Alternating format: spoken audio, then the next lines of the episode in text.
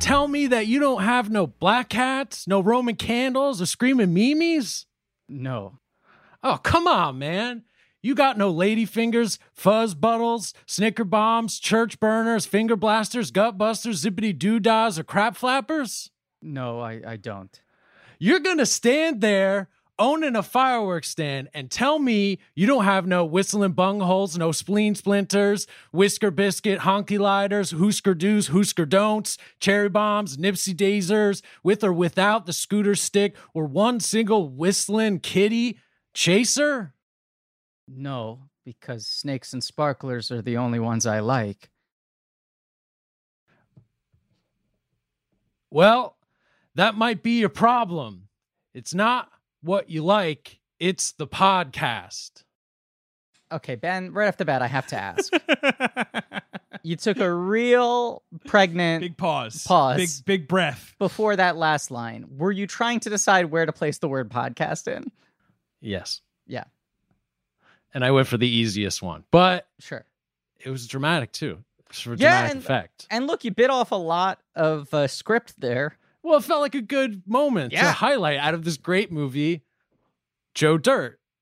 And I actually, I think I would just like right here at the top. Hi, hi, I'm Ben Hosley. Hi, everyone. Um, What is this? You're listening to What- Blank Check Oh, with Griffin. Hi, say hi, Griffin. hi, Griffin. And uh, with David, I say hi, David. Hi, David. I don't know. Leave me alone. I just want to take just take a moment for Sure. everyone, our listeners, to just just thank me for for really the opportunity to watch this movie. So I'll just pause and everyone out loud they can just say thank you, Ben. Oh, you're asking the listeners to thank you for letting them watch this movie. Correct. Yeah. Okay, let's take that pause. All right. Great. So Uh, I, I I think we should keep pausing because I think there's probably some applause happening right now. Oh, you're right. You're right. Actually, okay. Let's hold for applause now. Okay. Great. Okay. Ben, also, come on. I know you don't usually host the show, but be a little more gracious. You're not going to take a pause for you to say you're welcome? oh, you're right. Okay. You're welcome. Cool. Oh, Great. that was good. Okay, that Yeah, was good. That was good. Yep. Okay, so I am I'm doing a Ben's choice. It's been since Stargate, so it's Wow. been since I, I always try to remember what the last Ben's choice was, and it's always some fucking bananas thing. yeah. Like I, I can't wait for Lincoln Center to do a Ben's Choice retrospective, and those ten movies put together are going to say a lot. Wait, okay, so Fletch. Yeah, I'm going Right. through 'em. Under Siege 2, colon dark territory. of course. The man who knew too little. Who can forget? Impossible. Clifford. Uh-huh. Clifford. Of course. yeah. Uh, Wreck It Ralph and Ralph Breaks the Internet. Sure. I guess you're counting them as Double book feature. two. Yeah. Okay. Uh, Assassin's Creed. Of course. yeah. uh-huh. a great movie about a video game that I have since played and like the movies or the movie better. Yeah, there's there's also an interesting theme here because uh, uh, Under Siege 2, a sequel you love to a first movie you've never seen. And you know what I want to say? I want to say this. I recently watched Under Siege 1. Yeah. Maybe we should do it on the show. Maybe. It's not bad. Tommy Lee Jones is really good in it. A, a Ben blind spotting. I just think it's interesting. We we sometimes have called ourselves connoisseurs of context, David. Yeah. Mhm. Ben doesn't need no stinking context. He just likes whatever movie he likes. Sometimes sure the less context, the better. Yeah. Like, it was like it's like halfway into the Under Siege 2 episode. We're like, Ben, have you seen Under Siege? You're like, what? No, what is that? Like, it's not even on your radar, David, Like, we, we didn't ask him. We were like, Right. is that what happens in Under Siege 1? And Ben said, like, I don't know. who cares? we assumed. Yeah, well, it's whatever was on TBS or TNT or Comedy Sure. Central, and it was the middle of the day, Uh, and I'd right. watch it with the commercial breaks, like, and then it became my favorite thing, and I'd rent it, and that's just you know, just just to confirm, the other Ben's choices, of course, were Stargate and now Joe Dirt. So Griff, that's nine. That's nine. Unless We're I'm forgetting almost one. there. We're almost, almost at there 10. to the 10. Uh, wow, what a rogues gallery. Yeah. Uh, but Ben, what is this podcast usually? Usually, this is a, uh, a podcast about filmographies, Mhm. directors who had massive success were issued a series of blank checks early on to fund whatever kind of passion projects they want and sometimes they sometimes they wait wait hold on Hold on. oh fuck how could i fr- I sometimes mean, wow, you made it all the way. sometimes the, they the clear. Catchphrase. Yes. is it clear Yes. Yeah. and sometimes they bounce baby All Perfect. right. All right. But but as David just outlined, about once a year, sometimes if we're lucky, twice a year, we let Ben make the choice and pick a movie uh, completely devoid of context. And uh, often we have found that these movies tend to be more uh, blank checks for the stars at the center of the movie than a director, which is what we usually cover. I would say Stargate is the exception to that, except that's sort of the guarantor for the rest of Roland Emmerich's career. Um, but this definitely fits into an interesting place in in the David Spade filmography. It does. This is his blank check, right? This is his passion. I would project. argue this is his passion project, and I also just want to set one thing up on the table right here. I know I'm not hosting this episode, Ben is, but I just want to I want to pin something on the board. Much like you never having played the Assassin's Creed video game before watching that movie 20 times while your girlfriend was sleeping, mm-hmm. much like you having watched Under Siege 2 20 times on your porch without ever bothering to rent the first one, correct not only have you never seen Joe Dirt 2 American Loser colon a Crackle original, but you were not even aware it existed until an hour ago. Yeah, I had no idea. I mean, when you said Crackle original, I thought that was like the joke that we all make. It is usually the joke. Yes. Right. yeah, Right. I didn't realize that Crackle actually had original programming. Is Yeah. this the only one? Uh, it might be the only one. no, look, Ben, I'm just I'm pinning it to the board. We'll come back to it later because I am the only one of the three of us who has watched Joe Dirt 2 American Loser a Crackle original. Here's I, we'll get we'll get back to it as you say. Yeah. But why isn't it just called like I don't know Joe Dirtier, something like that? David, you know? there are many things it should have been called instead, and there are uh, many things that should have been done with that money instead of making that Joe movie. Uh, here's Okay. one fun fact I'll throw out: uh, Joe Dirt 2 American Loser, a Crackle original, uh, no longer available to watch on Crackle. I had Sure. decided that I was going to do this.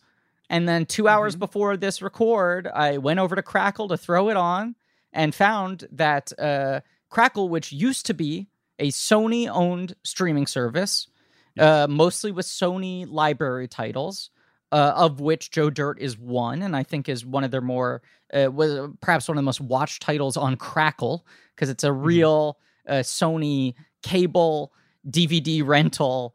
Uh, uh, I don't know, uh, heavyweight. Um, Mhm. uh, a couple years ago, Sony decided to get out of the streaming service business at the time that everyone else was going all in and sold the majority of Crackle to. Do you know this, David? Chicken soup for the soul. Chick- Chicken Soup for the Soul now owns Crackle. Those books? Yep, and mostly uses it for inspirational nonfiction series.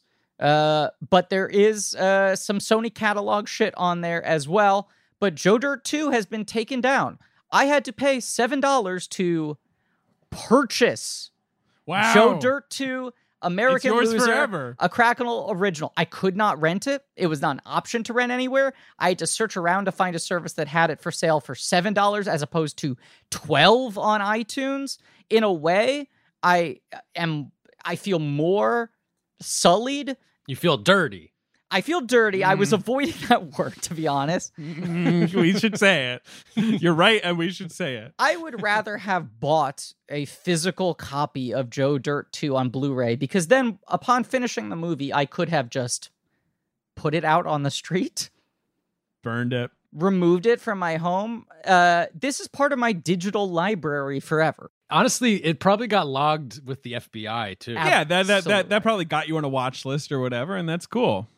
Absolutely. Uh, and uh, you know, Joe Dirt 2, American Loser. And we will get to Joe Dirt 2 we'll get to it. at least briefly. Yeah. And by the way, Crackle's name still all over this movie despite the fact that you cannot watch it on Crackle.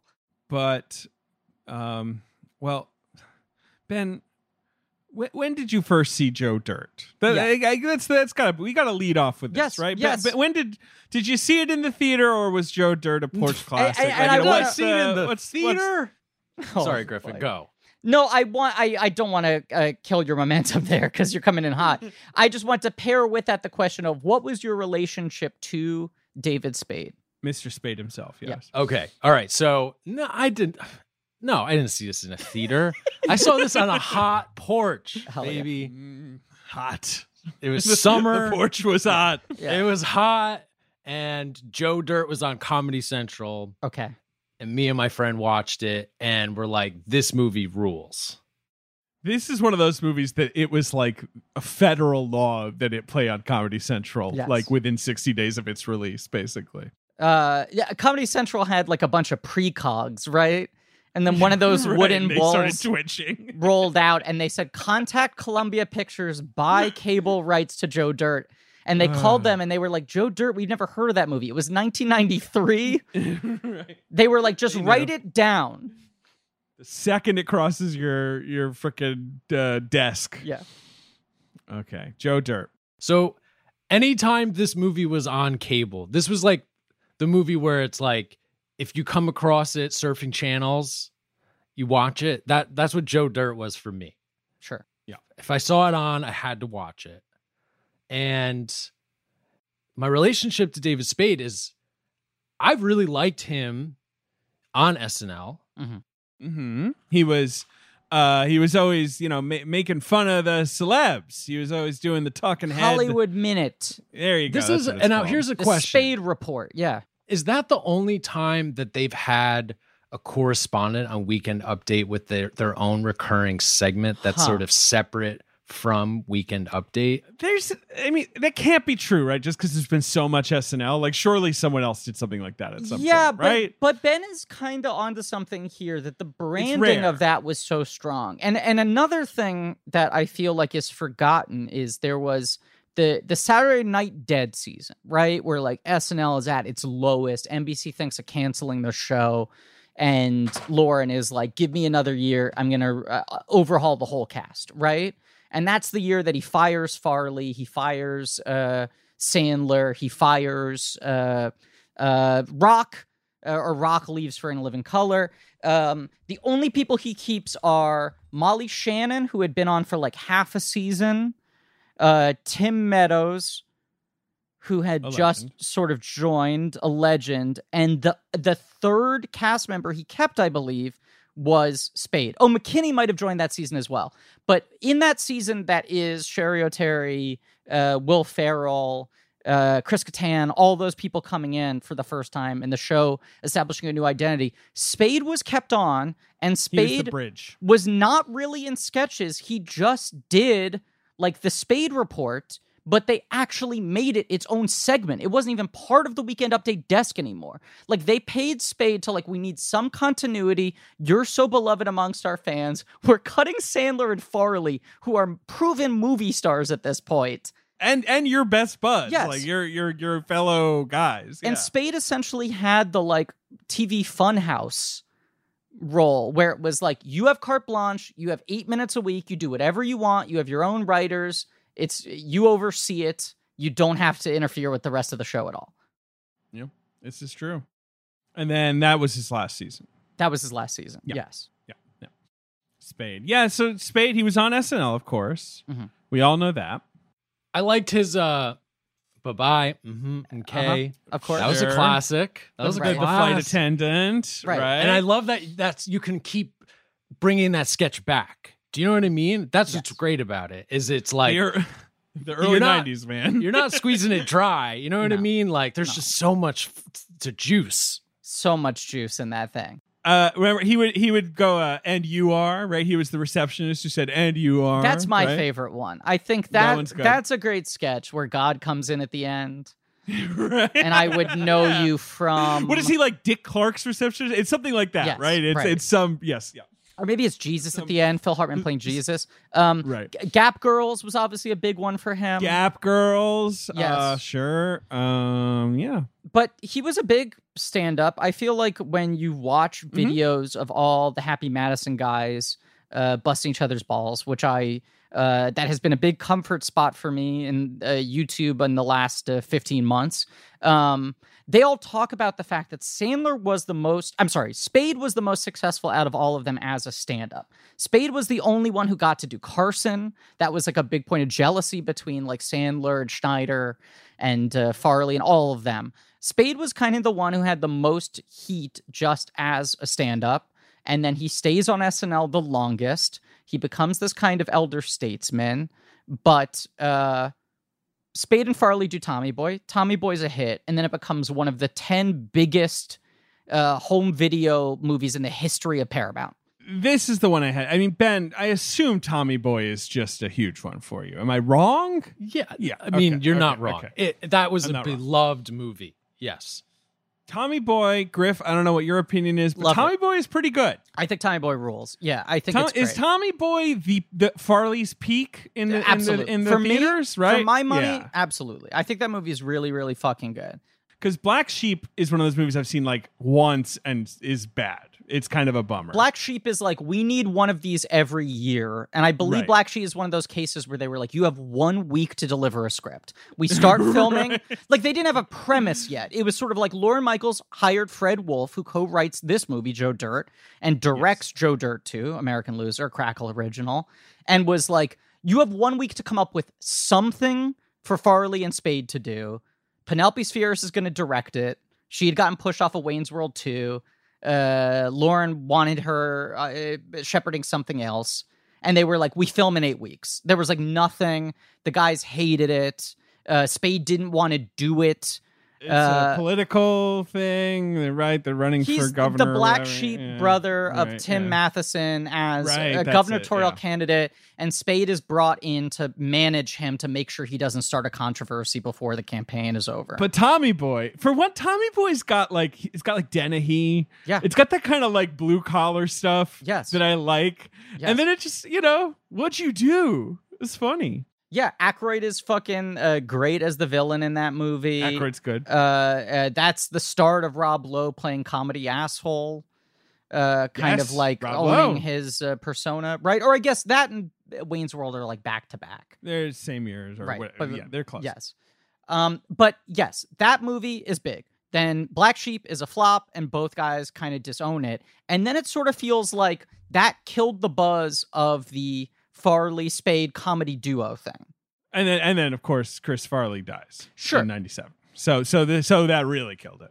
my point is the movie eh, right after that farley goes and does like two movies by himself He does which su- but like don't you think if Farley had lived you know, a They few years later, they, they probably would have they would have done a little comeback one, right? You Sure. know, like because the cause especially as you say, Tommy Boy just endured like Yeah. that thing just lived and lived. So It's up there with Dumb and Dumber, right? Yeah, You know, like Yes. it's it's it's like really got a legacy of that of that era as a comedy. I might like it better than Dumb and Dumber. I Dumber. like it it's more not than a Dumb and Dumber. It's not a good Dumber. movie. yeah I mean, I you know I've seen Dumb and Dumber like twice. I got to be honest. i also What? think there is a a I'm genuine sorry, sorry, Ben. I'm so sorry. It was never my movie. I, I like it. I it just was Yeah. never my movie. It's okay. It's fine.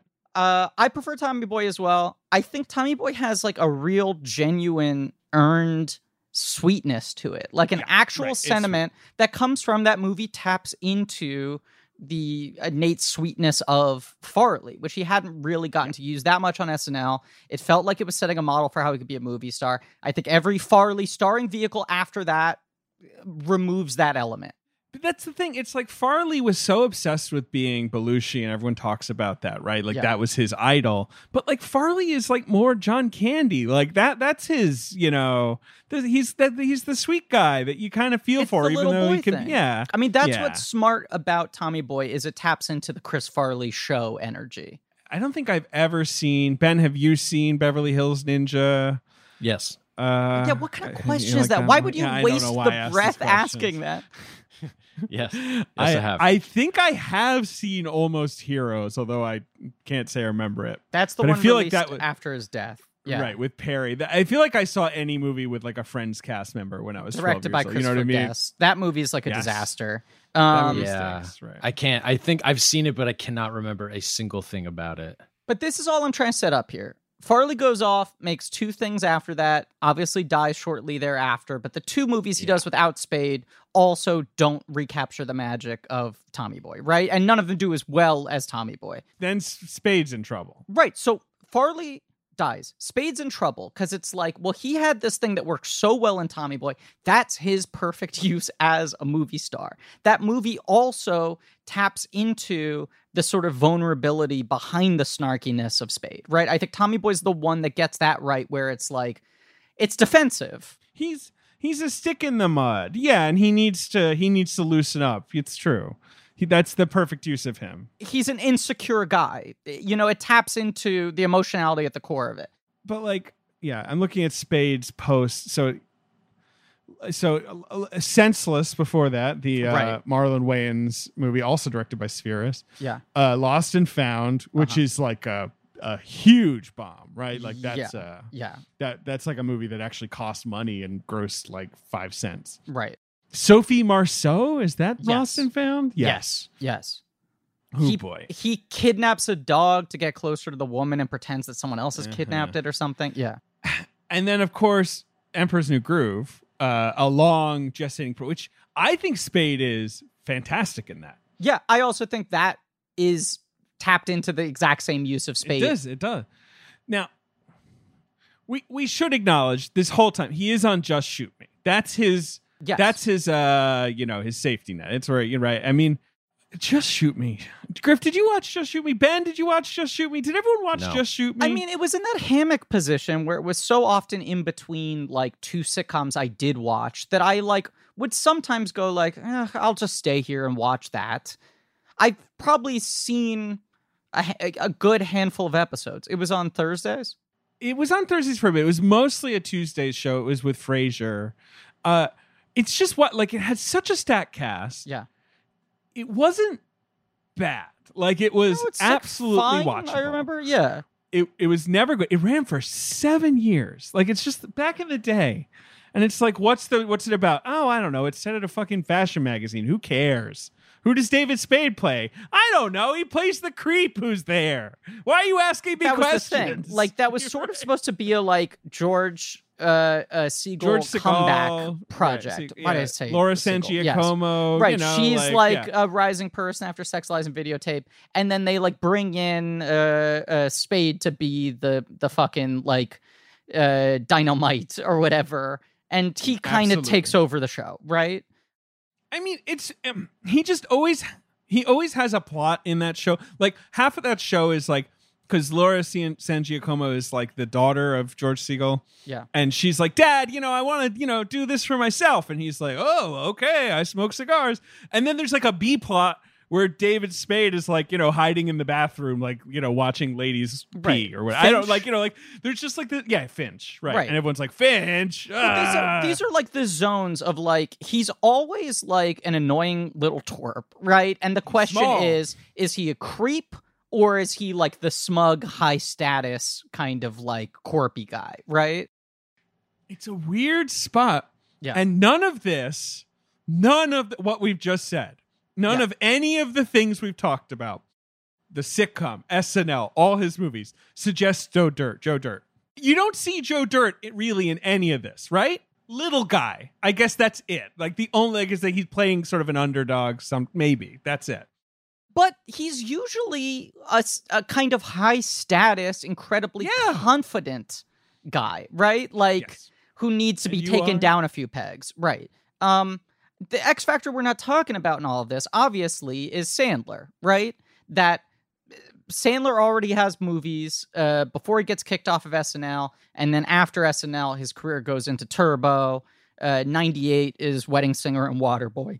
Now he's a $20 million man. He's one of the biggest stars in Hollywood What a year.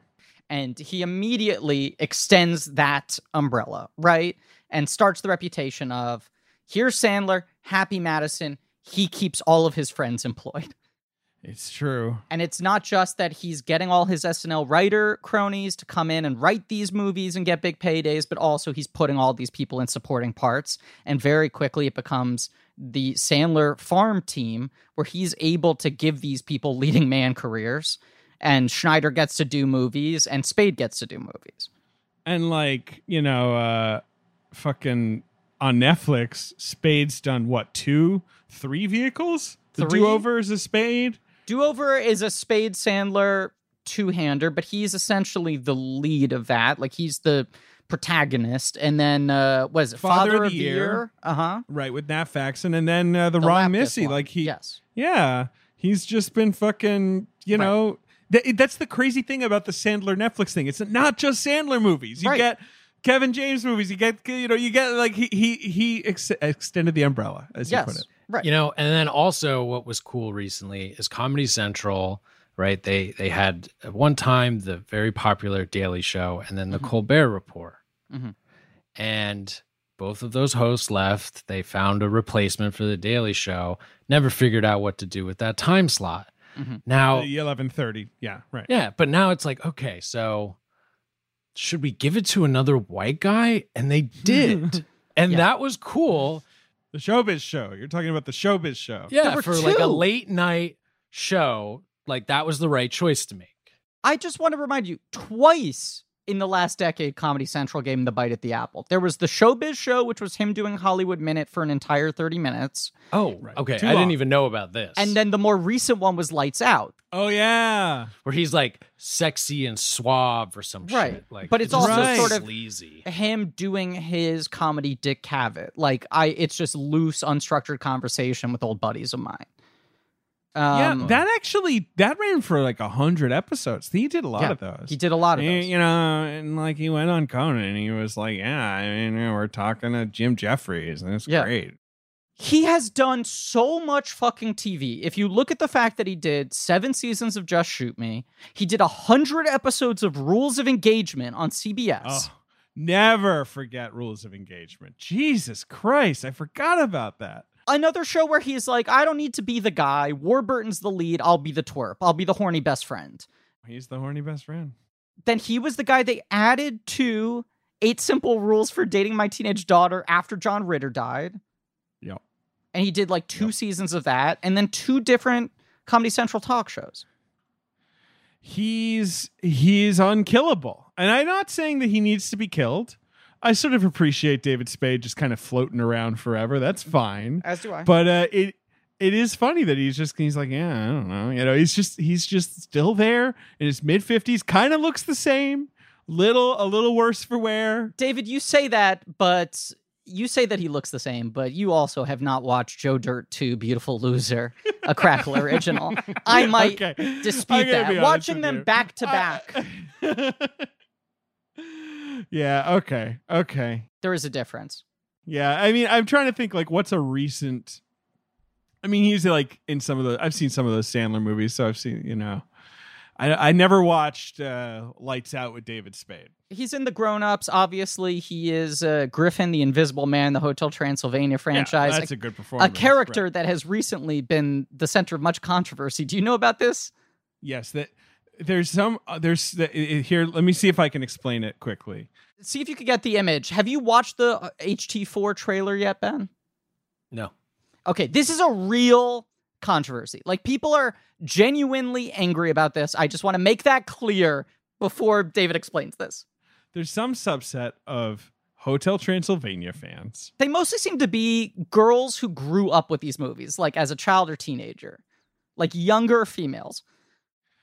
Who, for whatever reason, assumed that the Invisible Man in these movies was a a, a stone cold hottie, Right.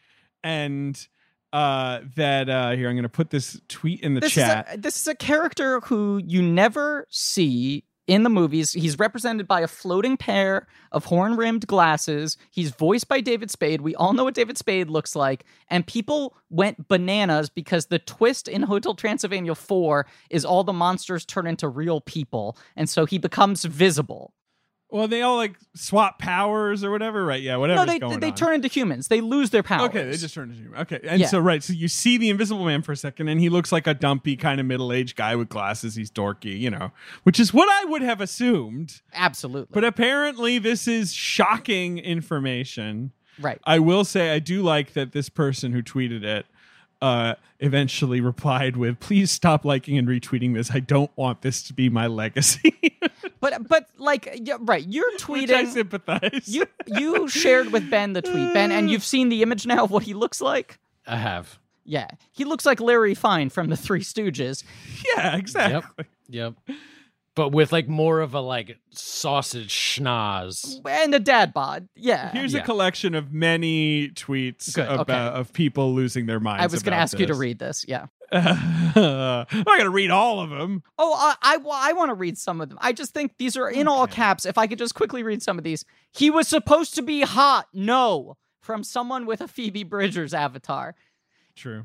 Exactly. Like I'm feeling so sick. That's what I was thirsting over. Three crying emojis. I take it back. The Invisible Man from Hotel Transylvania isn't hot. Who said that he was? And my favorite one, uh, uh, avatar of Cillian Murphy from Peaky Blinders, and the tweet is just "Fuck you, Hotel Transylvania 4. Why have you done this?" It's so weird. Yeah. Anyway, David Spade is in this position there's now. there's a change.org uh, petition to make him hot, and it's got uh, 20, uh, 32,000 signatures. in the early 2000s, Sandler is clearly throwing the ball to his buddies and going, Yeah. I can get anything you want made. What's your thing? And Schneider goes like, I don't know. I'm a gigolo. I don't know. I Right, turn right, into a thing. Bigalow. right? Right, right. I'm an animal. I'm like a hot chick. And David Spade comes to the table with this. That is what's most interesting about this movie. Is it is so outside, as you said, everything David Spade had established to be his persona up until this point in time, and it's a weirdly kind of earnest film. It is. And also, I'm pretty sure he's not from the South. He is from Arizona. He's Okay. from Arizona. He is kind of right. I think he is kind of like a a proud sort of dirtbag, right? Like he grew up pretty poor. He grew up like in poverty with a single mother. His brother obviously goes on to become uh, his brother Andy Spade uh, was married to uh, the late Kate Spade and uh, built that brand with her and now runs a bunch of different fashion. like high thread count men's lifestyle brands. Oh shit. That's true. I did not know that. Okay. Yes. Mm-hmm. But so th- Mhm. right, they both grew up very very poor with a single mother and then David Spade becomes this like you know snarky defensive comedian and Andy Spade becomes like the I'm like finely burnished leather goods man. Um, and yeah, this is this is a movie that Fred Wolf uh, first wrote with Matt Piedmont. So those are two SNL guys, and then Mhm. Spade comes aboard and rewrites it with Wolf. Those are the two credited writers. It was going to be called The Adventures of Joe Dirt, and yeah, it's Sandler. It it it, it was Yeah, initially at Warner made. Brothers. Yeah. and Sandler, who is of course the king of Columbia, has them pick it up. And you know, fifteen million dollars. They hire Dennie Gordon, who is a TV director mostly. But like a very high class TV director, like one of the most in demand TV directors who works on everything. She she'd worked on uh, Picket Fences, Chicago Hope, Party of Five, Dawson's Creek. You know, just a lot of like. Uh, Ally McBeal was a big show for her. Sports Oh. Night. Sure. Uh, but what I was going to say also is after this movie, she does two more films. She does What a Girl Wants with Amanda Bynes, and she does New York Minute with the Olsen twins. And then she just becomes like a real blue chip TV director. Now she works on fucking Office, everything. Thirty Yeah. Rock. Yeah. you know, I, I'm just looking down the. But like you know, dramas, she did episodes of Legion and Jack Mhm. Ryan and Bloodline recently. Like she she's does it working. all. What a girl wants. It's, it's not not the worst movie of all time. I've never seen it. I know people who think it's Firth kind of throwing fastballs in that one. Yeah. Colin Firth is kind of like, yeah, no one told me this was a bullshit teen comedy. I am going to give my all. Uh, that That's all. That's all I'll say. rules. Uh, uh, uh, uh, JJ Birch, uh, our our buddy who is now doing um research for us on the podcast, uh, actually went ahead and did research on Joe Dirt, which I didn't even consider was a thing he was going to feel obligated to do. I was like, you know what, JJ, I'm gonna sound the alarm. You don't have to, but Joe Dirt, you know, like Yeah. I got an assignment for you if you want it. And this is where we should pause for JJ, JJ to thank me for the opportunity to do research. And we should, we should. JJ, you Yeah. better fucking do it. Okay. In All all, right, in all, uh, uh, let's give the pause. Sorry. All right. in all seriousness, Yes. JJ must feel like he got away with a fucking crime being paid to research Joe Dirt. like I'm very happy. We pay well. I We don't want to brag. We JJ, do. I was like, JJ, what do researchers charge? And he was like, you know, yeah, this is the range. And I was like, let's go on the upper end of that range. I want to, I just want to brag about this. Pride ourselves on paying everyone who works for the podcast. It's increasing number of people on the upper end of that range, or even a little bit of love above. Uh, but uh, you know, the downside of that is you have to research Joe Dirt. I, I I I bring this up just because I don't think I would have found this on my own, and it is the thing that kind of functions as a turnkey for this movie to me. That Wolf and Piedmont wrote it not as a Spade vehicle. That it's sort of two things going on independently, right? A lot of these SNL guys leave SNL, go, I guess I should write features now. And a lot of them write scripts that get optioned, that are liked within Hollywood, never get made. Smigel, for years, had so many scripts that could never get made, right? Like Zohan was one of those, where for 20 years people were like, no fucking way, even after Sandler had become a movie star. Zohan was the toughest sell. Right. Right. Um, but this movie doesn't make sense being incubated as a David Spade vehicle because Schneider, like immediately, Sandler goes, "I'm I can make you a movie star." He's like, "Okay, I get it. I look funny. Make movies that play off of me being unlikely as the thing in the title." Or magically transforming into that and, and being concerned and weirded out and trying to turn back. What what if I were a hot chick, for example? Only Rob Schneider could ask this. they feel like very strategically designed movies to create a new movie star. Whereas this feels like Spade being like, I can make anything I want and you'll produce it, Sandler. I don't know. My buddies have that script. It's not really on paper a good fit for me, but I'd like to get that made. You know, it's funny because yeah, because like post, you know, like what you know, like what he's doing with Farley, it's like that's his SNL thing, that's his persona, it's what we understand of him. Mhm. Joe Dirt isn't. No. Dickie Roberts, which is his next movie. Ben, are you a Dickie Roberts fan? Oh God, what is that? What is that again? It's the one where he's like a former child star. Yeah. Like it's got like kind of you know a lot of Hollywood jokes in it. Right. He's uh, an 80s child star who is up, his career's bottomed out, and he's up for a part in a big movie. And the director says that they don't think he can play it because he hasn't had a normal childhood and he doesn't relate to the script. So he moves in with a family wow. Yeah, I've and not has seen this. them treat him like their child so he can have a real childhood. I just want to bring up quickly Eh.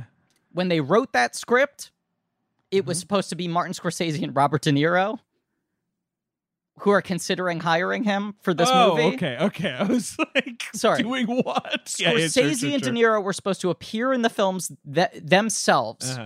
Uh-huh. as the two guys making this movie considering hiring Dickie Roberts, who gives him the ultimatum that he needs to learn what it's like to have a Yeah, normal yeah, childhood. sure, sure. And then instead it becomes Rob Reiner and Alec Baldwin. Well, you know. Yeah. I know. So like, but I'm just saying, like that one maybe is a little more what you might expect. Is, but even that one's kind of Yes. odd. I feel like you're what you're saying is right. Like, right, uh, Rob Schneider, he's like, yeah, the animal, the hot chick, put me in the stupidest shit Right. where I'm on the poster, just going like, ah, and like you know, it, The- like that's poster- that'll be enough. The right? poster is the whole thing. The movie is just, Rob "Ah!" Schneider is blank and then him Right. looking alarmed, right? I am. yeah, right. I'm the hot chick. Right. It was like so cleanly packaged. Dirt is fascinating in comparison. Spade is yeah, he's not he's not doing that. He's like I have these kind of really difficult to explain sort of niche characters that I want to be that have kind of a lot going on. Yeah. And so I remember like being in a movie theater and walking past this poster that's David Spade in a cutoff, you know, uh flannel, Mullet. holding a mop. Pointy with a sideburns. mullet, Yeah. and it's like, and I'm just like, I don't get it. I what what's the what's what is it? I like I mean, I wasn't completely against it, but I was. I didn't know how to sell anyone on it. I I wasn't like, let's all go see Joe Dirt because David Spade, he's he's like uh, this guy called Joe Dirt. Like I just didn't know where to take it Look, from. I I did see this in theaters. I remember my Uh-huh. friend and his mom taking me because I was such an SNL fanatic and such a Sandler family fanatic, and they were too. Like that was the one mom I knew who liked Sandler movies and would willingly take us to any Sandler adjacent movies.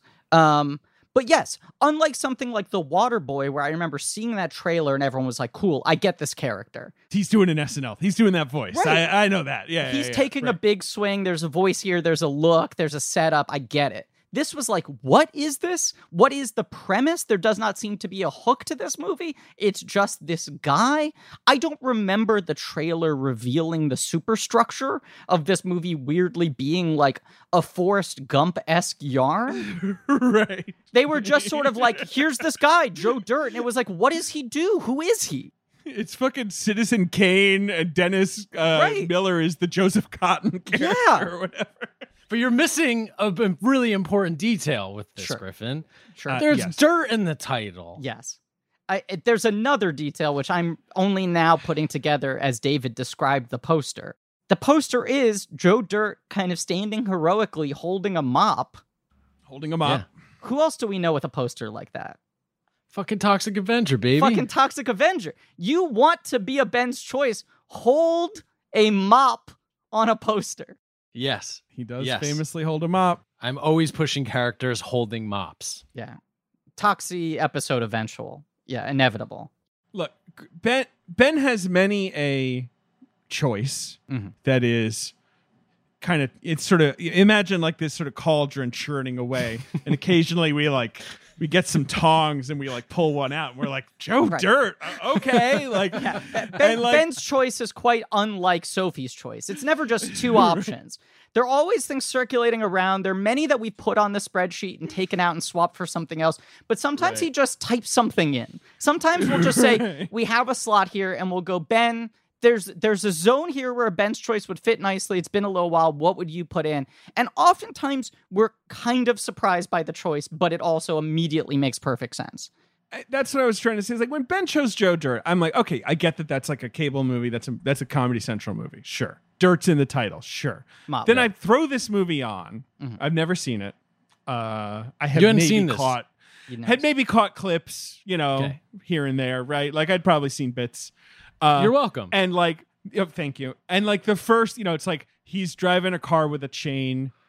Uh, Yeah. steering wheel. Fuck he's yeah. attaching bottle rockets to a, a cow's tail. I was like, oh, I didn't. I see. You I didn't see. This is like a, a quadrant of Ben's Well, personality. I mean- not a slice. David, your text was just at at 11:41 a.m. This Yeah. movie is a Hosley manifesto. exactly. I just didn't realize there was so much baked into this character that really, I guess all I knew is like he's like a trashy guy with a mullet and he has a mop. Like I didn't know, as you said, Griffin, that there was this like this whole life story superstructure going on, like the search for the parents. Like I didn't know any of that was in here, but just there's just a lot about Joe Dirt that must speak to Ben. I mean, let's just talk about Joe Dirt's jobs in this movie. Great. He goes from janitor, right? Well, rather, okay. He starts out sign wearer, oil rig worker, carney, janitor at a school, croc show performer, to national sensation and author of Life's Garden, Dig It. Mhm. Or Life's a Garden, Dig It. That is It's cool as hell. Like in the sense of when I was a kid, I was like, I've always wanted to be a carny. I've always wanted to fucking like be a croc. I've gone to croc shows before, man. They're fucking ben. That shit, put your head in a gator. That's fucking crazy. Wow. I feel like you wanted to be someone that people were scared of, but not in a way where it's like they're scared of you because you're like a heavy who's going to beat them up. They're just kind of scared of your energy. They're just like a little like ah, steer clear of that guy. You know what I mean? Like ah, that guy's that guy. Yeah, he's, he's, I'm in another world. I'm a weird Yeah. guy. Yeah. Yeah. That I'm I'm okay with that assessment, David. I, much like Ben, have seen this movie many times. I saw it in theaters, as I said, and I also feel like I watched it many times on Comedy Central. I probably had not seen it in 10 years, but I, there was a period of time where I was watching almost every time it was on. I would kind of get sucked in. And I, I remember being kind of underwhelmed by it in theaters as such a big Mm-hmm. Sandler fan and even a Schneider fan and Spade fan, like all of them at this point in time. But it was one of those movies that, like, every time I rewatched it, kind of grew for me.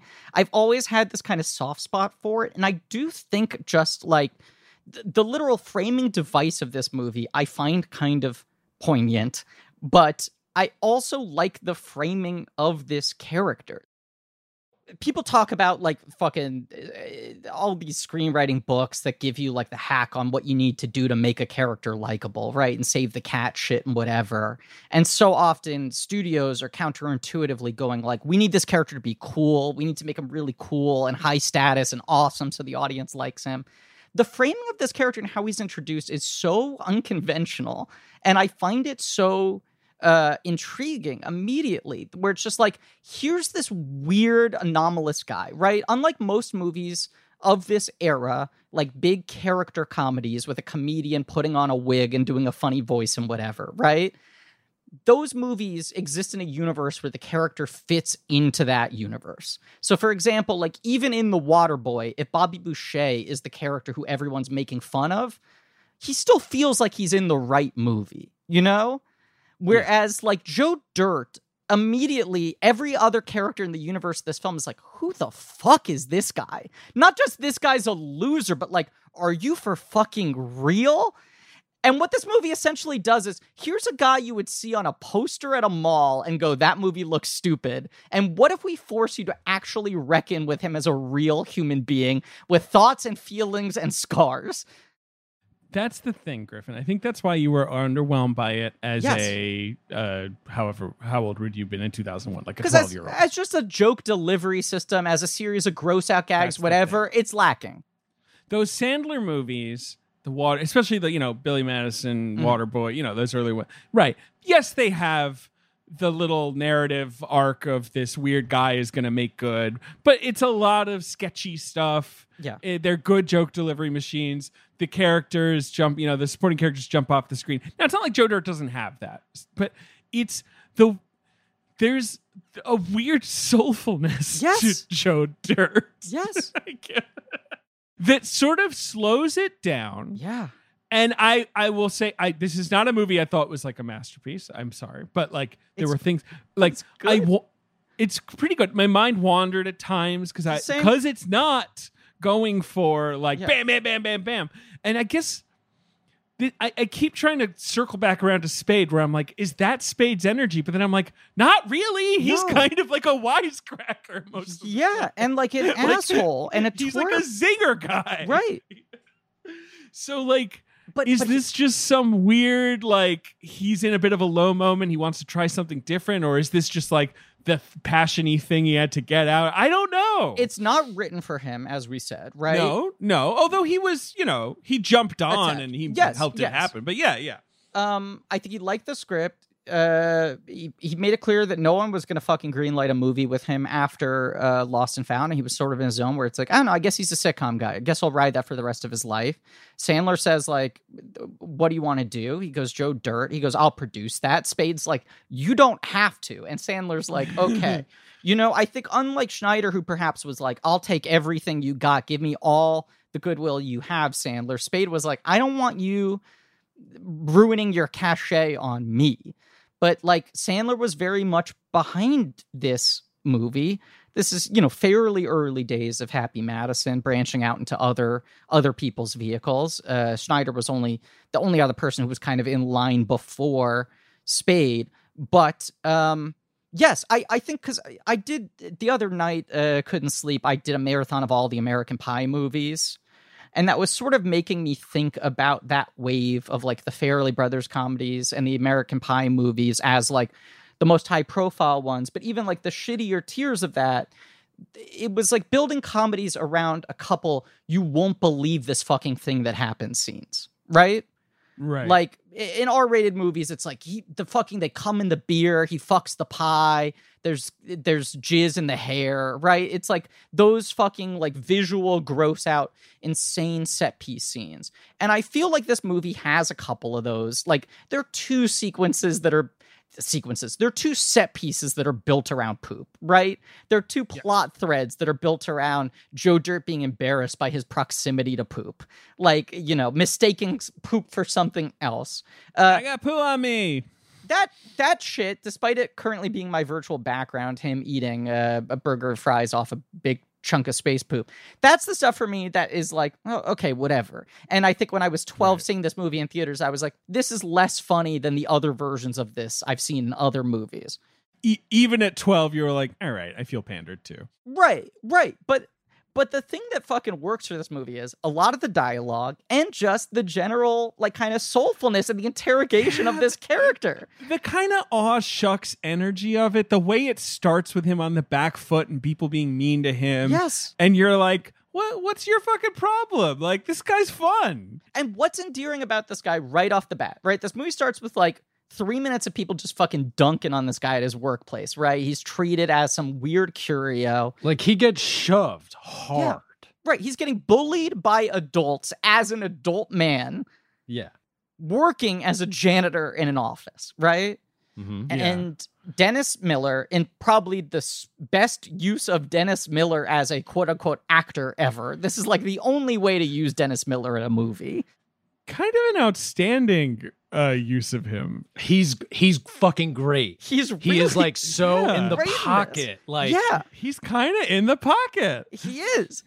And like he's in the pocket with the the obvious Miller esque like slams, but I also think he plays well the arc of this guy against his better judgment, starting to get emotionally invested in the Joe Dirt thing. Because it's set up that it's like he's Dennis Miller, right? To some degree, he's playing himself. I know the character's name isn't Dennis Miller. He's he's playing a, a radio host who's a shock jock like type, a you know? daytime ta- yeah, talk Well, show. I was going to say he's doing the Dennis Miller comedic persona, but he's kind of framed as like a local Howard Stern, right? Who has like a very avid listenership, but also is like bringing people in to make fun of them. Is this whack pack kind of guy where Yes. it's like if I find some lunatic, I'll put him in mic and I'll like give them the stage, but take every possible shot I can at this person at their expense.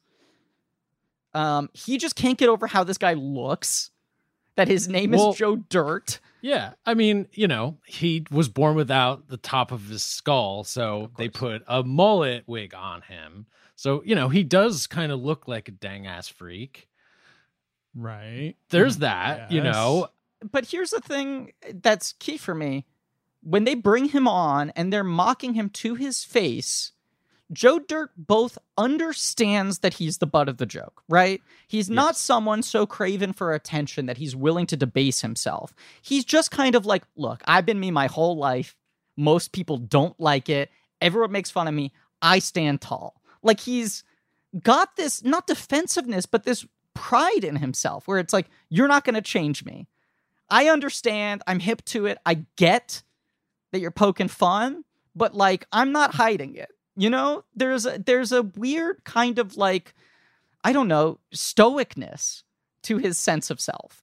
Yeah, well, it's also he knows who he is, Yeah. and he's like, you're going to learn how hard of a life he's had. He lived in the woods by himself for many years. So he's gone so far. It's like he's like, I've lived through it. Whatever you say, it's like I've already had to go through so Right. much adversity, and you you can't hurt me. You know, like I, I there is like there is something about his persona that Yes, like, that I, I yeah I know what It- you're saying. It's the you can't hurt me thing. And I think, like, this is another thing. I can't believe I'm saying this, but I think Dennis Miller plays well. Is that a lot of, before he gets emotionally invested in this guy, he immediately has this kind of perverse respect for the guy that the guy, like, can just take it. You know? Right. Because they're they're giving it to him, right? And yeah, exactly. Right. So he starts saying, like, what's your fucking deal, man? What's your story, Joe Dirt? right. Tell me what's up. I'm Okay. going to now read. Okay, no, okay, go no, ahead, no, Ben. Go no, no. ahead. What I'm were sorry. you going to do? Well, please. that just this quote that JJ dug up about the origins of the character. This is from Teen Tribute. JJ, he goes deep sometimes. goes I like it. Yeah. I, I just like this quote because this seems to you know, he's a compilation of a bunch of guys I met growing up. You see him at hockey games, at NASCAR, monster truck rallies, at the 7-Eleven. He's a guy cruising along, puffed up a little bit, arms out, thinks he's tough, not much going on. I find those guys funny, so I was like, let's make the best, weirdest version we can think of and make him a nice guy. Huge. You know what I mean? Like this is the thing that JJ says like in his all the interviews he's like I wanted him to be nice because that's not something I'd done before. Like I, everyone thinks of me as only being a, a smarmy guy, and also probably to know- a degree, Lost and Found was like the oh. worst overcorrection of too much smarm, too and much then smart, right, right, right. too much creep, too just much shoot me. he He's just to- a creep. too horny. Right. Right. But he, I have to read that. This is the most Ben Hosley quote. Oh my god. We gave him we gave him a funny haircut and a stupid outfit and had him say dang a lot. That's the recipe for success. Just say dang a lot. Like so literally the word dang. Mm-hmm. Mm-hmm. A Ben Hosley fave, let's be honest. Also, also, Yes. the co-writer grew up in Montana, and he worked on oil rigs and in carnivals and a bong shop. Hell right, yeah. right, right. So, so, so you know, they're they're they're dipping into just like it's kind of like how Baby Boy, you know, Singleton's just like, what's up with that guy? No Like, I one makes a movie about this out. guy. Right, right, and right. Like, this is that's what this is. The other thing it reminds me of in that sense is uh, uh, Roman J. Israel Esquire, where it's like make an entire movie about the guy you walk past and go, "What's his life?" Yeah, like who's this middle aged guy with like weird like '90s headphone? You listening to a Walkman? Who is this guy? right, right. He's holding like Yeah. eighteen reams of paper. Like, who He's is wearing this a fucking? suit? like, is he going to work? What a Like, good Is he homeless? Yeah. Like, what's the deal? Good movie. Um, Uh, well, so yeah. something else I wanted to say, I think that is so genius about this this, this choice with the Mm-hmm. character is it also makes it really easy for I think certain like some kinds of audiences to just laugh at him. yes. You know what I mean? Like where they are like, look at this loser. Like it, I feel like it has like it can play a lot of different ways too. Yeah, but I think the trick the movie's trying to pull is the thing that ends up being the arc of the movie of like y- you start getting this like Truman Show esque menagerie of watching different groups of people huddled around the radio, just like on the edge of their seats, totally invested in the saga of Joe Dirt.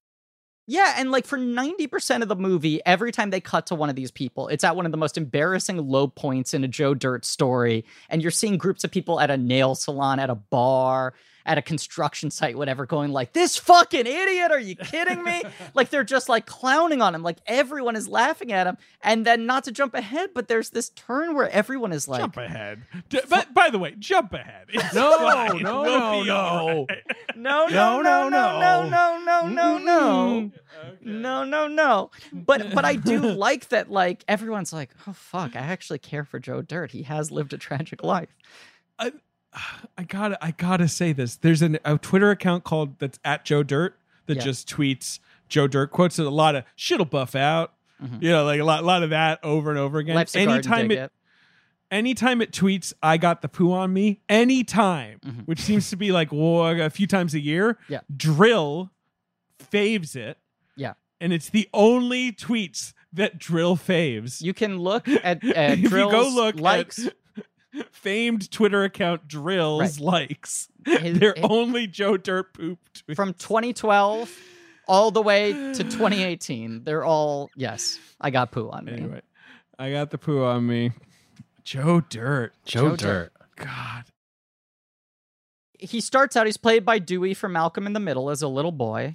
Oh yeah, my what's god, Uh, Erik Erik Per Yeah. Sullivan? Is that his yeah, name? yeah. Uh, Erik wanna- Per wanna make sure I Sullivan. got that. Yeah, what if what a funny name that guy. Yeah. Yeah. Wh- Whatever happened to that guy? Erik Per Sullivan. He still works. I did an Uh, audition with him years ago. Huh. He's Yeah. 30 years old now. Yeah, Uh I don't know. Yeah, he hasn't done a movie since uh 12, the Joel That's the- Schumacher movie, which you definitely auditioned for. No, that's well, the he one. beat you out. No, we did a chemistry test together, and Oh, then he see, got I hired, see, and I'm I sorry. didn't. But I auditioned with him, which was nice. Uh, uh, yeah, sweet dude. The- A couple years where he was everywhere. Yeah. He he was funny. He was Yeah. a cute kid. He was like the weird kid though, right? That yeah, was his yeah, deal. he had like his ears stuck out and he had kind of right odd energy. He's very funny on Malcolm in the Middle. But Yeah. he's got a whole chunk of movie here where it's does. it's little boy Joe Dirt, as you said. He was born without the top of his skull, so his Right. mama put this uh, mullet wig on him, and then as he grew, the wig fused into his skull, and now he cannot remove it. Um, an incredible detail. a Uh, funny joke. his parents leave him at or or rather they leave they lose him at the Grand Canyon as we think at the beginning of the movie.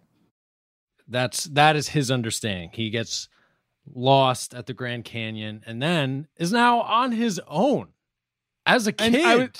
I would- I you know, I will say I'd never seen this movie before. I assumed that he had been left behind, like Yes. right, like it, it's kind of, it's kind of, he's he's obviously not like this isn't a Home Alone thing. There is he's being Yeah. abandoned. I know Yeah, no. he's gonna take a long time to learn that, but I, I sort of There's know, no there's a tragedy to that helicopters. scene. There's no Exactly. sirens. There, there, no, Right. there's no uh, floodlights. There, no one's searching for him. But this is like another Ben Hosley archetype, I feel like, which is a uh, uh, hobo kid. Yes, yes, Yeah, absolutely. sure, a little urchin. Now this is jumping ahead a little bit, uh, which no, no, no, we're not going to do. We'll jump back, but I just want to say this before I forget because this was not included in JJ's notes. I found one thing that he was not able to find. Um, JJ is fucking embarrassed right now after Yeah, having 36 ish hours to turn this around. Yes. Um, yeah, what'd I- you find? What'd you I just sent a link to you guys, a photo. find? uh. This film originally stunt casted Joe Dirt's parents. In the movie, uh, wow. they are played by uh, uh, Caroline Aaron, uh, uh, Nora Ephron stock company favorite, and Fred Ward in a good one scene performance. But do you recognize the two people in this picture? Well, we got Busey as the dad. Yeah. Yes. Uh, Yeah. He's wearing a cutoff flannel now. Who is this as the mom? Roseanne. Roseanne. Barr. Oh my god! wow, What? it's Roseanne. Spade really wanted Roseanne. She agreed, but with a ton of demands, kept on Mhm. demanding rewrites, reschedules. They kept on pushing it back, her her filming. Because of that, she shows up on set, she starts doing the part, and then she quits. Well, she would have. She wouldn't have been the right. The the people. Those actors are like great. Those They're are perfect. th- those are great choices. That's great casting. Yeah, uh, Fred Ward's particularly good. I mean, even just looking at this photo, it looks so broad, like what It's both of them are much. doing, and it's so stunt Right. casting. Whereas I feel like Caroline Aaron and Fred Ward play it pretty straight, which you need to because that scene is just kind of depressing. That Yeah. seems kind of sad, and Fred Ward is really good in it. In that, like, he's really good at playing a douchebag who barely understands that he's a douchebag. Mhm. Right. makes you know what I mean? Yes. Like, Yeah. Yeah. he kind of believes what he's saying. Where he's like, ah, come on, right? Yeah. Um, but yes, uh, uh, Roseanne and Gary Busey shot, then Roseanne quit, and rather Hmm. than trying to talk her back into coming back and finishing, she just said "fuck it" and reshot it. Um, so yes, he's like a kid riding the rails, right? And then yeah, sleeping in the woods, Mhm. and he comes across a, a meteorite one one night. right, that's sure the does. transition from sure child Joe Dirt to adult Joe Dirt is space poop. Gotta Yeah. say, did not see that coming. Didn't see it coming. Well, because you you know in a life you have significant moments, David. I think seeing a meteorite hit the ground would would be one of those for anybody. Yeah, that'd be a big boy. Right. Right. So the meteorite's like his best friend. He has it in a red wagon. He drags it behind him. He eats uh, fast food off of it. And then he goes to get it like appraised. They tell him, in fact, it is a frozen chunk of uh, uh, space poop from an airplane, right? yeah, Yes. yeah. Um, which that's not a thing though, right? Planes are planes Um, dropping poop like that? Isn't that a thing? Like that planes I, I think it's not usual, but like it's happened that like a plane might accidentally dump its waste, you know, from the sky or whatever and like frozen it's called blue ice. Yeah. Oh, Uh yeah. Uh, they're not allowed to do it, but like Right. you know, it's happened that it's like leaked out or whatever, and, and Oh, like that's- smashed a hole in your house or whatever. fucking disgusting. Yeah. Wow. Hey, Ugh. So, um, after the appraisal, it's it. This movie just jumps, right? It's just jumping around like it's this guy's life. So now we're in Silvertown, and this is where he meets Brandy, and, and I feel like the, where exactly what what's the location, David, that he meets Brandy first, and the dog Charlie. Yeah, David, describe it. Uh, the, the, What would you say wait, it is? I- the location. uh, uh, it's a small town. no, but they're they're they're the What's happening? where are they? What are they on? What are they standing on? Please just put me out of my misery. A porch! porch, David. A dang ass Dog's porch. got I'm his nuts sorry. frozen to a porch. I'm sorry. They're on a they're on a porch, of course. Yeah, damn. Uh, what a f- what a fool I was to forget your favorite aesthetic. Yeah. but but it's uh, uh meet cute a la Joe Dirt is dog with long balls has gotten them frozen to the planks of a porch. Joe Dirt See- meets the most beautiful woman he's ever seen in his life, begs her to go get warm water and a spatula. I would just want to say we kicked off this episode being like, you know, this movie's kind of like low on bits, not very sketchy, and kind of a little more soulful. And now we're just like, so after the space poop is the dog. Because this is the front loading. this is the front loading. Yeah, this is the right, section of the movie where Joe Dirt just takes L's, and then it cuts then, to like, Dennis right, Miller and- coming up with a quip on the L, and then everyone in America laughing at the double embarrassment. uh, it, it's like also it's just this is right. The producers are like thirty pages, and they're like, yeah, fine, we get it. Sandler, okay, sure, uh, fifteen million dollars, uh, go go make it. Yeah, they stop reading at the dog balls and they say, "Let's go." fine. Yeah. Uh, Okay. this is Brittany Daniel, who uh, was best known before this for being a Doublemint twin.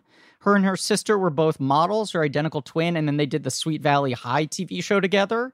and then her Mm. sister kind of retired and this is the beginning of Brittany Daniels like comedy career and then she goes on to be in like the Wayans brothers movies uh she was uh in a relationship in with Keenen Ivory Wayans for like 15 years Yeah, um it- but it, she was on that show Girlfriends the Kenya Barris show right didn't he Mhm. create that um uh, no, well, No, she was am on I the wrong about that? game, which is which is the girlfriend spinoff. Gotcha. Um, which uh, which aired on the CW for I want to say like. Oh no, that's it. It aired on the CW for three years, and then on BET for like another six or whatever. It- Right. It, it didn't go away. Um, yeah. What else did she do? She was on Sweet Valley High, like you say. I, I don't know her that well. I, I've she's always I see. You know what? her. She's been on Blackish. Um, Yeah. she's done some some Kenya Barris shows. Right. right and Uh, uh, she's and she's been on some- Always Sunny a lot Right. She's in Joe Dirt too, is she not? She, She was a return. She is. Yes. Uh, there are four returning cast members in Joe Dirt 2 from my recall. Five. And you'd be surprised uh, by who didn't return and who did, but we'll get to that uh later. Um, but but she's like, you know, this is that tricky fucking thing to do. Like the the Sandler wife becomes such a thankless part at a certain uh point. You know, the thing with the Sandler wife though is it's like not only are the parts thankless, but it's usually occupied by like Oscar nominated Yes. movie stars. Where you're like, what is Salma Hayek doing? Like, Right. what is this? right? It used to work But it's probably better where it's like fun, right? That's this the this. Brittany Daniel like Bridget Wilson in uh Mm-hmm. uh Happy uh Gil no Bridget Wilson's in Billy Madison and then Julie Bowen's in Happy Gilmore like those are the good ones where it feels like they actually get to like have uh uh I don't know comedy themselves yeah, the, more sitcom energy, not Sure. like what's this movie star doing, like sizzling up the screen, going like, "Oh, what do you? Come on, you you you did a thing that's." Oh, there's a deer. You know, like But where see, like this. I think those parts, once they become Oscar actresses, start to feel more like the according to Jim wife. Whereas, Right. like the three I just mentioned, I feel like push back against their heroes a little more, but also have like a genuine, dare I say it again, sweetness to them. they're sweet, but also like they're kind of just there to play. Like Julie Julie Bowen rules in Happy Gilmore. She's there to have fun. Like you know, obviously she's playing kind of the straight man, but like you know, she busts balls. She Yeah. she's got jokes. Like Yeah. you know that. eh, Yeah. Anyway, Brittany, but Brittany Daniels, she's all right. I don't know. Like uh, uh, Jaime Pressly, I feel like is probably more the the breakout Yeah. female. Uh, you, ha- you have Joe to Dirt. imagine this directly leads to My Name is My Name Earl. is Earl. That she doesn't get cast in My Name is Earl if not for this. her masterpiece. I mean, that is a wonderful performance. She won an Emmy for it. I mean, I I know this is hacky. Say it. It- it- when Jaime Pressly appeared in this movie, I truly for a second googled that yeah, to make sure that it was her because I saw her and I was like, "That's Jaime Pressly," Yeah. and there was something in the back of my mind that's like, "Are you sure that's not Margot Robbie?" They look It's exactly the pretty same. wild. It's pretty wild. They look Yeah. like I mean, and obviously I know Margot Robbie's like a good ten years younger, right? And that's Yeah, why yes. it's not Margot Robbie. I know Margot Robbie's age is a slightly controversial topic, Sure.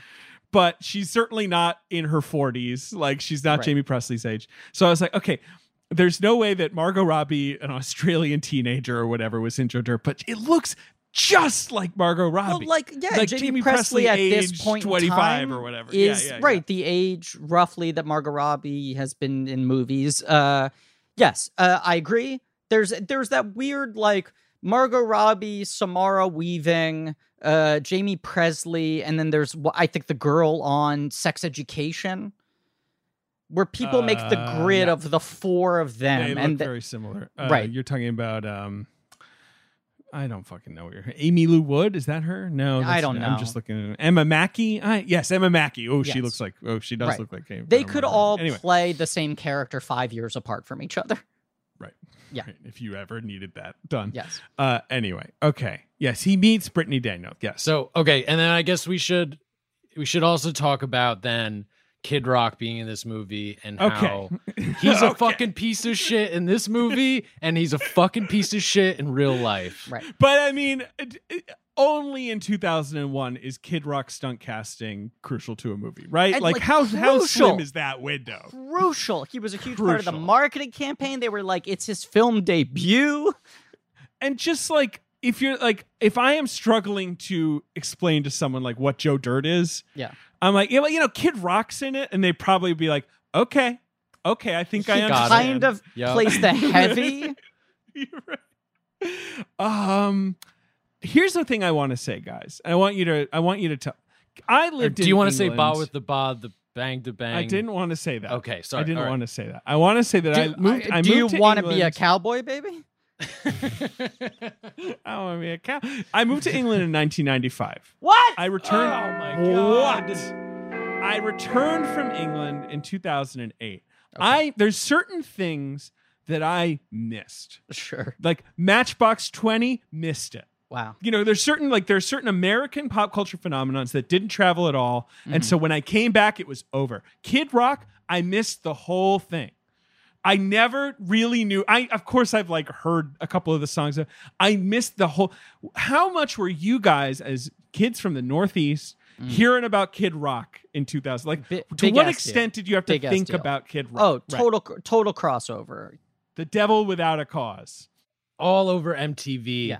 Uh, and at the same time as mu- I mean, but this was like a time where it was like uh, so much of popular music was just fucking garbage. Right. But it was It's he a, was It's a tough time. it was the rap rock thing crossing over with country. In a way, he was building off of like the Eminem breakthrough. Um, Right. Yeah. but but he was he was huge. I mean, whereas now he's still a big deal, but in a very uh, specific region of the country. Right. His audience is is narrower now. Right. He Uh, w- yes. yes, he was mainstream zeitgeist pop culture, which peaked with him dating Pamela Anderson, them going to the VMAs and bragging to everyone on the red carpet that they had just fucked in the limo. That was like right. yes, the pinnacle of it. It, it, it was it was that. It's this movie. It's uh, ba ba ba ba. Yeah. It's fucking that he was on The Simpsons. Like that was what I would watch The Simpsons religiously, Yeah. and occasionally there would be an, a, a guest star would pop in Yeah. where The Simpsons is clearly like roll out the red carpet. We Right. got Kid Rock. This guy is in every fucking scene. I like th- this isn't a one minute cameo. Like this, we are building an episode. Not only was Kid Rock on The Simpsons, Joe C was on The Simpsons. Joe his C, little Uncle friend. Cracker, like they, Yeah. they got them all in there. Yeah. and I and I would just be watching and I'd be like, I don't get the jokes. Yeah. like I don't, I don't, I, I don't know who. I know, like I've heard of Kid Rock, but I don't get like, is that a thing Kid Rock does? No, this was you like- know what I mean? This was a victory lap performance for him. Like I believe this was both after The Simpsons and after his Yes. breakthrough album. Yeah, this is because that's like late '90s. The Simpsons episode is 2000, and this is 2001. Right. This So was a like- is is he ready to take over movies as well? But also it's like this is the exact movie you put him in. Yes. Right. But he was like having the kind of trajectory where it's like he could have had a fucking Sunday morning cartoon show like Yes. Little fucking Rock, Little Kid Right. Rock, or Little Baby Rock. Rock. Right. Uh Fuck. yes. He was uh beloved for a moment. Uh and now he's just a fucking uh, terrible human being. yeah, j- just Yeah, he seems out like kind of a shithead. slurs at concerts on stage I, in front I of don't, everyone. I don't want to. Yeah. Right. I don't want to. we don't need to go there He seems than like a real just- shithead. I just want to throw out this bizarre factoid. Do you guys know that? And I don't know if this has changed in the last five or so years, but for the better part of like the 2010s, Kid Rock was far and away one of the highest selling recording artists still. Even though he was, you know, had popped out of the mainstream and was only playing straight country at that point, uh, he, he was one of the highest selling artists uh, in America, and it was because uh, Kid Rock did not release his music digitally. He was the one guy who like wouldn't go to iTunes. It was just physical album sales, and his audience overlapped directly with like people who still want to buy CDs from Walmart. And Right. the margins are so much better on CDs than they are on digital that he was just selling like more records than anyone else because no one else was actually moving physical records. That's insane. Good for him. Yeah. Wow. Good for him. It's wild. Uh, But also, didn't he play like he's like plays like the Republican fucking Oh, conventions fucking and shit? loves Oh, Trump. yeah, yeah, oh, he's, he's the a- worst. But like, he's Jesus, the worst. Devil Without a Cause went diamond. That thing sold 11 million copies. That's the Ba Anyway. With a Ba album. That's the big one. Yeah, Yes, it was- that's, that's But that's but that's I bring that up and- just because that is kind of why he's still been able to retain this uh, prominence within the sort of like Trump adjacent uh, circles because he he just got so big within his narrow zone. Anyway, he plays uh, this character's name is Randy. Is that right? Robbie, I believe Robbie. is his name. Yes. Uh, he's Uh, a yeah, dick. not my favorite part of the movie. I got to be No. honest. yeah, but like there needs to be like a central bully, like right. I mean, That's what he is. the obstacle from there's Brandy. one thing I really like. I think people know that I'm a big fan of comedic repetition. I do like that without fail, every single time Robbie enters the movie, they play Ain't Seen Nothing Yet. Oh, okay, sure. He always has the exact same entrance song, which I like. Entrance songs are funny. Yeah. Uh, but yeah, he's whatever. Yeah. So, and then also there's drunk dad and the whole business with the train and the harming of the dog, which just really sucks. Um, makes me mad. I hate Mhm. that the dog gets hurt. That's not cool. Mm. Mm. But also the kind of thing you n- would not expect to happen in a movie like this. Like just kind of too dark, too upsetting. Right, too real. Like the the rug doesn't get pulled or whatever. You know, yeah, that's Right. true. you you do have the cutaway to the dog uh fucking another dog uh to the what's that song well well well yippee yo yippee yay like that's what you expect in a movie like this and then Right. to end that sequence with an old yeller turn is like a little jarring but it's it's kind of telling you what the movie's trying to do Yeah. Now, what happens next is like a thing I think should happen more often in movies with the character, which is they just hop a train. Ride the rails Uh, yeah, that's true. Yeah. that is Yeah. true. and so we have to spend a bunch of time letting the telling the the story of how he got a fucking hemi and there's this like um the old lady who sells it to him is just like frank about how she shot her husband he gets in a balloon the balloon takes him to then an oil rig where he works Well, I okay. I look. Let's just let's underline this a little bit. Joe Dirt's job is he's like a walking sign for like a dental place, right? And then the dental place on top of their establishment has a hot air balloon in the shape of a molar. Within the span of two minutes, he has this conversation with this woman who admits to murder, gets deeply invested in Joe Dirt's quest for his parents, decides that she will sell this car to Joe Dirt for $40 And then immediately upon getting the car, his boss comes out and says, Storms are coming, put some bricks in the hot air balloon. He instead gets in the hot air balloon and the hot air balloon flies away. And he's cast away like, I don't know, the Wizard of Oz? Like the wizard himself. Right, like uh, Oz the Great and Powerful. Yeah. James Uh, Franco himself. I also just want to say the reason he leaves Brandy is because he has this complex where he just believes Brandy is too good for him. Despite the fact that he's clearly in love with her, uh, it's not even like she'd never go for me. It's like I debase her, you know? Like they're best friends, but he's resigned to the idea that she's going to marry someone like Robbie instead, despite the fact that she says to him, What happens if you leave and I end up marrying someone like Robbie instead? Like she doesn't want that, but he overthinks and he he he talks himself out of it and he gets caught in the balloon and then he meets Kicking Wing. Is that is that the next? Wing. Yeah, Yes, that's uh, Adam Beach's character. sure. Um, who uh, is a fireworks salesman. Slipknot This himself. what But not a good fireworks salesman. bad. One would argue he's not good at all. Adam Beach, who I think of as mostly a serious actor, Uh-huh. uh, had been in movies like Squanto, Warrior's Tale, and Smoke Signals. right, Smoke to this Signals was point, the big Alaska. breakthrough one. Yeah, Yeah, uh, he's kind of funny in this. He's, Yeah. he's I like his energy. yeah, yeah. yeah. This is a fun Uh, character. I mean, right? Because this he woman is Slipknot encourages himself. Well, well put. Yes. the the woman who uh, sells Joe Dirt the Hemi also tells him that her husband used to be a uh, what's a forensic artist. Yes. Sure. Uh, yeah. uh is that the right name of that thing and that like if he has a memory of his parents he might be able to find them you know if uh he's starting to get people who give him advice on ways he might be able to track down his parents but so he decides oh i need to find an actual tracker so he goes to Kicking Wing, who he imagines is a Native American tracker, but has told him that the business was so bad that he got into fireworks instead. No one wanted a tracker anymore, but he's a really shitty fireworks salesman because, as as we uh, dramatically showcased in the opening of this episode, very limited in his inventory, Yeah. what he carries. He's got none of the good stuff.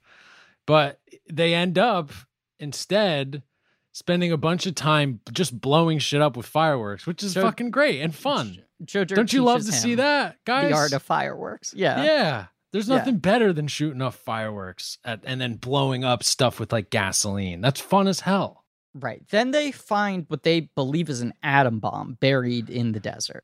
Right. And then what do you do with that, Griff? Bl- blow it up.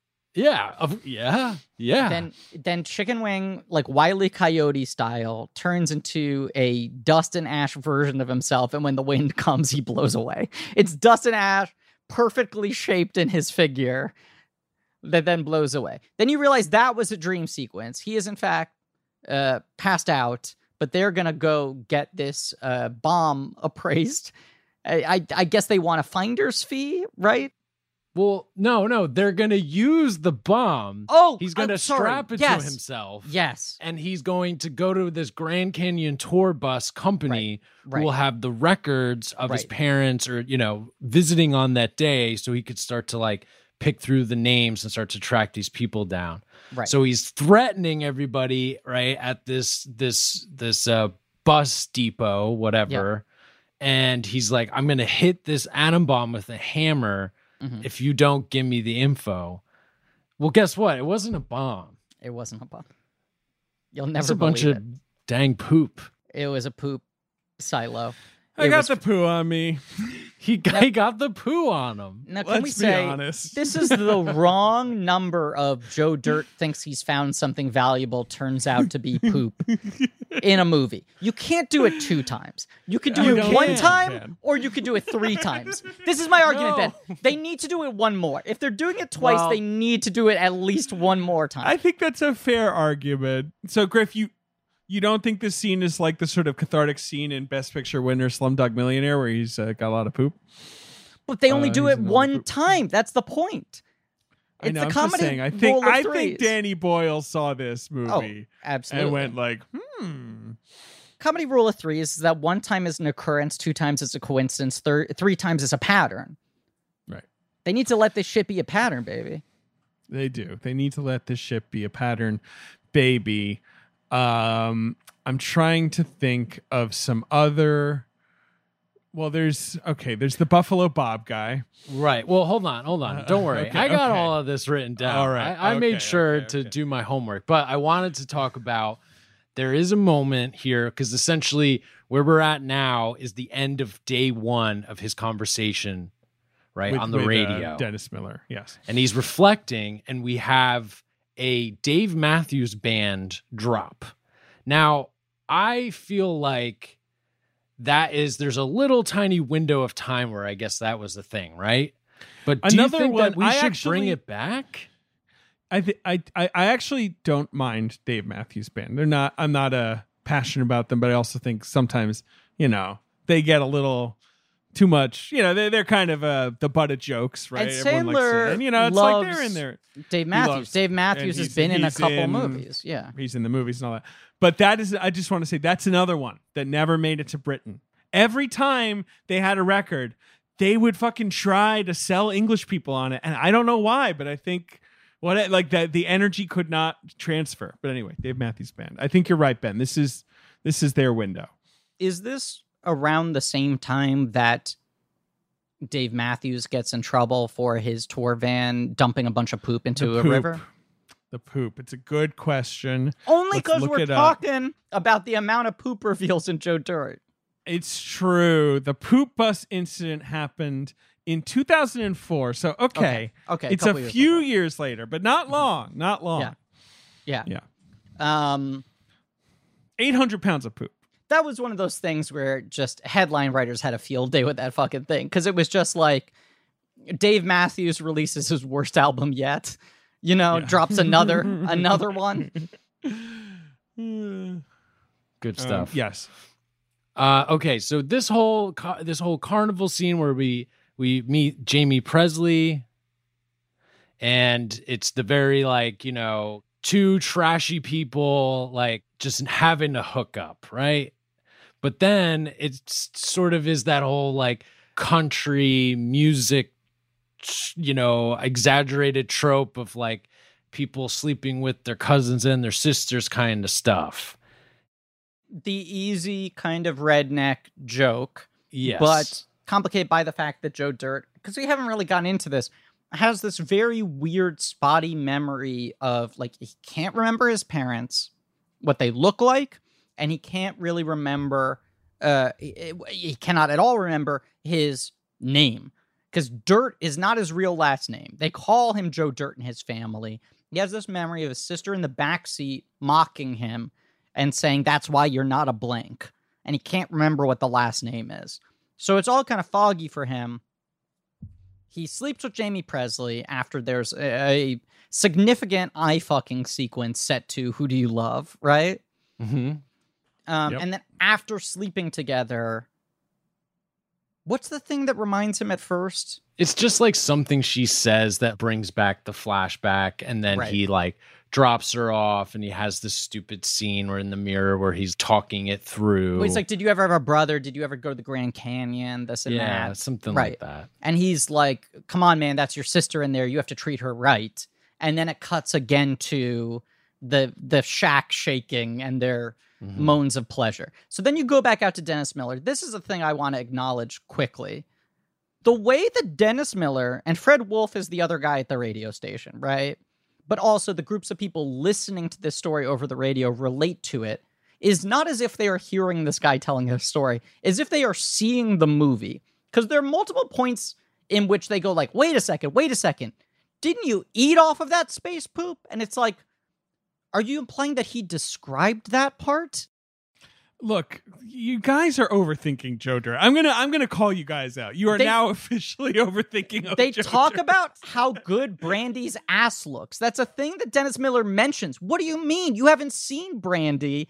And then this is a, a game, this is a joke that only works off of the editing of the imagery. Like the stark, like hard cut to outside the house, they're having sex again.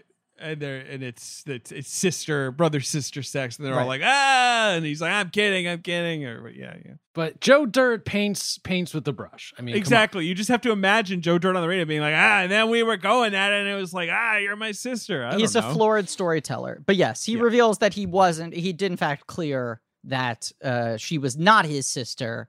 and then they tried to have sex again, and then it wasn't good for him anymore. So then he pretended she was a sister, and then Dirt claims he was just kidding. Anyway, that's Jaime Pressly's section of the movie that five years later gets her an Emmy. Look, she's she's good in this and great later on. Right, she's like the girl from Poison Ivy before this. And yeah, she's right, right, right. Right, and then Poison Ivy 4 or whatever. And then after this, she does not another teen movie. Mhm. And she Tomcats? does Tomcats, sure. But, it, uh, you know, this and not another teen movie are the two things where it's like, oh, she's funny. Then Yep. My Name is Earl, she's great. And then she just does So- 800 episodes of Mom. She's been on Mom for a long time. Yeah. yeah. I think she's uh, and she won an Emmy. Never She won an forget, she Emmy. won an Emmy. She won an Emmy. Okay, so let's just skip over the Buffalo Bob stuff, and, and only to say It that It it's sucks. fucking Sucks. sucks. Yeah. And David and I were talking a little bit before we started recording. There's also a lot of homophobic jokes in this So movie, Yes. and it is so just emblematic of comedies. And we've we've brought this up on the show in the past, talking about Ace Ventura. But there's just this time that I guess because this is kind of late, I would say, really, because to me, I always think Eh. '90s movies, but Yeah, not but really, not right? really. Two This thousands shit's too, I guess. It's really. really Yeah. until the early to mid 2010s, unfortunately. Yeah. But this is another movie that treats any woman who likes sex too much as kind of crazy. Um, And uh, yes, everyone is constantly making jokes about Joe Dirt being gay. There's this Buffalo Bob sequence that sucks that I do feel like we obviously talked a lot about this in our Silence of the Lambs episode, but it is one of those things where it's like, that's so much of the tricky reputation of Silence of the Lambs is less what's in that movie and more movies riffing on it to this degree with like zero humanity to it and just turning it into this boogeyman kind of thing. Buffalo Bill jokes ten years late. Like it's Yeah. just it's just like Yeah. it's been done. It it's It's over. weird how long the sequence is too. Like it's not like a Uh, throwaway gag. It's like That'd Mad funny, TV yeah. sketch, just like Right. Yeah. blown out and just terrible, and you just want it to fucking end. Now, now I don't. Ben, consult. What is next, Ben? What did you want to skip over to? Well, so but I think the the one little detail we'll pull from that sequence is it's really hilarious that for the rest of the movie, Joe Dirt's photo reference of his parents are their butts. Mm-hmm. That's true. That's Yeah, an that's effective true. joke. but are we moving on to Walken? That's right. Is Yeah, that, that the next thing? Yes. Yeah. Yes.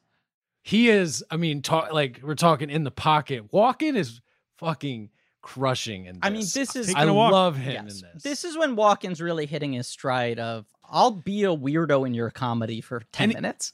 It's Yeah. the year before Catch Me If You Can gets him that Oscar nom, which sort of like it's not like he stops doing these kinds of movies, but like Sure. vaults him back to seriousness a little bit. But yeah, right now, Walken is just kind of chilling. It's like, yeah, Right. you want 10 minutes of Walken, you can get it. Right. Like Wayne's World 2, I feel like is the first one to really use him like that. And then, you know, he starts hosting SNL more regularly. He's, in my opinion, the best SNL host of all time. And then, right. Yeah. Yes. He starts five, increasing where it's like, Yeah. oh, every other year he'll do a small part in a comedy like this to it becoming he does eight comedies a year. Like this just becomes his fucking thing. I believe this is the same year as More Cowbell. So we're kind of at like peak comedy Walken in a certain way. Wow. Yeah. I, I That's a big think More. Cowbell happens May 2001 is my memory. So like a month after this. Is that the most popular sketch of of all time? I'm pretty sure it is. I, think mean, probably. I Yeah. think it is. I think it's Yeah, the most right? known sketch that is that at this point has ever existed. Um, I, I- there's a really good argument for that. I will say I recently went onto the SNL YouTube page and did sort by most popular because I was curious uh, what the most viewed SNL sketches are. Uh, I don't know where more cowbell comes in here, but I feel like that's an example of it was on YouTube uh, through so many illegal means before then that um, Right. it, it you know it got all those views on other uh, seeds. like Rolling Stone put it ninth in their greatest sketches of all time list. I'm looking, and ahead of it, it's like Matt Foley is number one, right? Uh, motivational speaker. What else? Buckwheat. You know, Dick in a Box, Mhm. Wayne's World. Uh, point counterpoint. You know, Jane, you ignorant slut. Stefon, chopping broccoli, and White Like Me. White Like Me is one of those sketches where it's like that's a crucial sketch in the history of comedy, but it's not like a sketch that people watch all the time. I don't know. you know, I, I watch don't- that a lot. I, it's great, but you know, you know what I mean, Griffin. Like, you Yeah. know, it's not a, it's it's it's old SNL, and it's like something you, it's like, well, you should check that out. That's when SNL was really like powerful and like you know. But like, I think more cowbell might be a little more well known at this point than almost Oh, everything yeah. I just said. Yeah, partly just because you know it's a long show, people get younger. Can I just quickly say the top five most watched sketches on the SNL YouTube account? These are Mhm. the only five sketches with over 50 million views, okay? Number one, Porn Teacher. A sketch I barely remembered, I rewatched, is kind of wonky, is like a, a it's a, an Amy Schumer. It's an Amy Schumer sketch where she's a teacher who like pulls the bad boy in class for like a, one-on-one session that turns into like a porn sketch. It's like the classic teacher seduces mm-hmm. kid trope, and then the joke is that Aidy Bryant is a kid in this sketch from the class whose mom hasn't come to pick her up yet and acts like a real kid in the classroom who's weirded out by why they're acting this way. It is not a great sketch. I imagine is the most viewed because it has porn in the title. The number two Probably. most watched SNL sketch is the Hermione has big boobs sketch with Lindsay Lohan. Yeah, well, that was. I mean, that's up there for similar reasons, but yes, that Yep. was a huge, huge sketch. Anyway. Sixty-four million. Number three is Black Jeopardy with Tom Hanks, which is maybe the best SNL sketch of the last 10 years. It, I think uh, it, almost inarguably. Um, 63 million views. Number four is Spider Man Kiss, which is Andrew Garfield hosting Emma Stone just in that Uh-huh, sketch so on the set of Spider Man. They just kiss a lot and you they got, kiss you got weird. stands. You got stand uh, online stands are pumping that one up. and then number five is uh, Star Wars Undercover Boss with Adam Driver. That one, YouTube is addicted to it asking me to watch that again. Where Loves- I'm like, yeah. I saw it once. I got the Yeah. joke. It was well done. It was fine. Like I never need to see it again. Christopher Walken is a guy who clearly used to be part of the mob, is now in witness protection, working as a janitor in a school, and he keeps on kind of slipping up. It's a really good comedy use of Walken because it's Yeah. like this guy seems like the king of New York, right? Like he seems like a character from an Abel Ferrara movie. And Joe Dirt keeps on being like, "Where did you say you were from?" Right. And he's like, Kansas. Right, uh, uh, Kansas, yeah, not New York. I mean, It's I, a good bit. Walken's terrible. Yes, um, but uh, he just has a couple scenes that he just kind of kills, playing it with like Walken crime gravitas. Uh, it's just funny to see him with this hairdo in like coveralls, saying that he's from Kansas, and then um, there's a uh, a lab experiment gone wrong in a science class. All the kids pass out. He's a hero. He goes and pulls them out one by one, but he doesn't want the credit. Everyone knows that he saved them, but he denies it and says that Joe saved them, even though Joe denies it as well because he doesn't want the attention. No. But Joe Dirt's a little slow. He doesn't get it. He goes on the news. He gives them all the credit, and then mafia guys come and try to put a hit out on him. And you think he's dead. You think he's dead? And you're sad because he he and Joe like they had a real A connection, real thing, you know? Yeah. And Joe is so distraught he think he brought this on his good friend. Yes. And so then dumb. he's talking up his wife and the, they're going to be reunited in heaven and Yeah. you know and he's, he starts going you know like more to descriptors of like her body right and like you know her lips and it's getting a little more sexual and then this movie pulls um when on rewatching a, a real weird move which is that he just gets a boner yeah. so then you think, oh, okay, this is the joke of like where weirdly sometimes when people have passed away, they still get erect. Sure. It But it's like not a, that at a all. naked gun joke to me. But what it is, as as you're teeing up here, is that he faked his own death, and he's not doing a very good job faking it.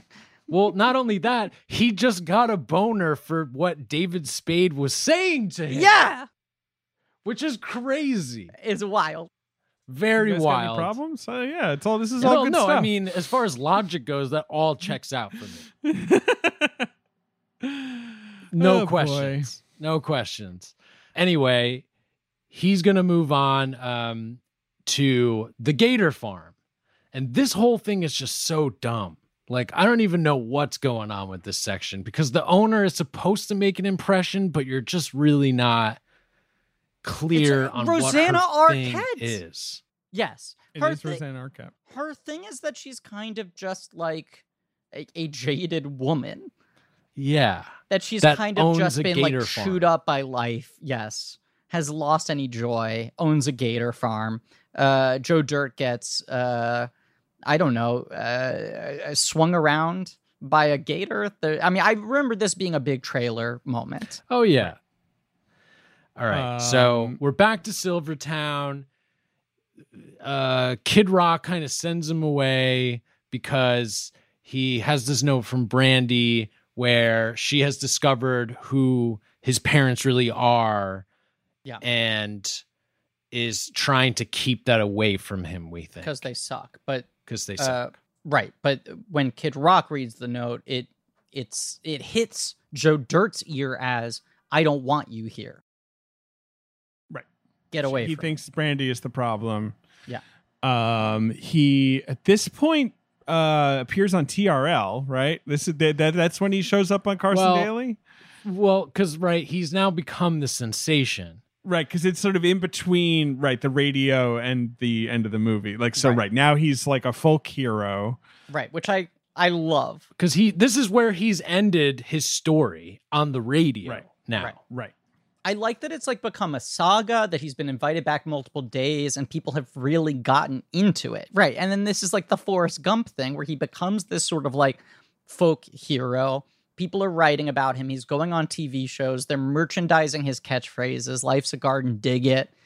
Um, goes on TRL. there's a there's a mullet monthly that he's on the cover of also Yes. there's a dang magazine that he's on the cover of which i paused and noticed that says the magazine for men with very little purpose in life That's Is- funny. is it after the alligator attack that he has the he remembers his last name and that's when he calls brandy and then she tells him i found them but they're dead yes so he knew their last name at that point but then didn't think to look for them because he thought "Uh, i missed i missed my window I- How many movies are there from, again, this narrow window Yeah. where Carson Daly does a cameo as himself and they're on TRL? Josie There's so many fucking. this, too. Well, Griffin, I mean, not to spoil, but the I box know. office game I we've know. done before. I because remembered. It's the Josie and the Pussycats. i remember right. this is a huge weekend for carson eh, it's probably the why we are doing Joe Dirt is I said Joe Dirt and Ben was like, "Oh hell yeah, we got to do Joe Dirt." Like it you know, that was inceptioned it into his Yeah, brain exactly. four years ago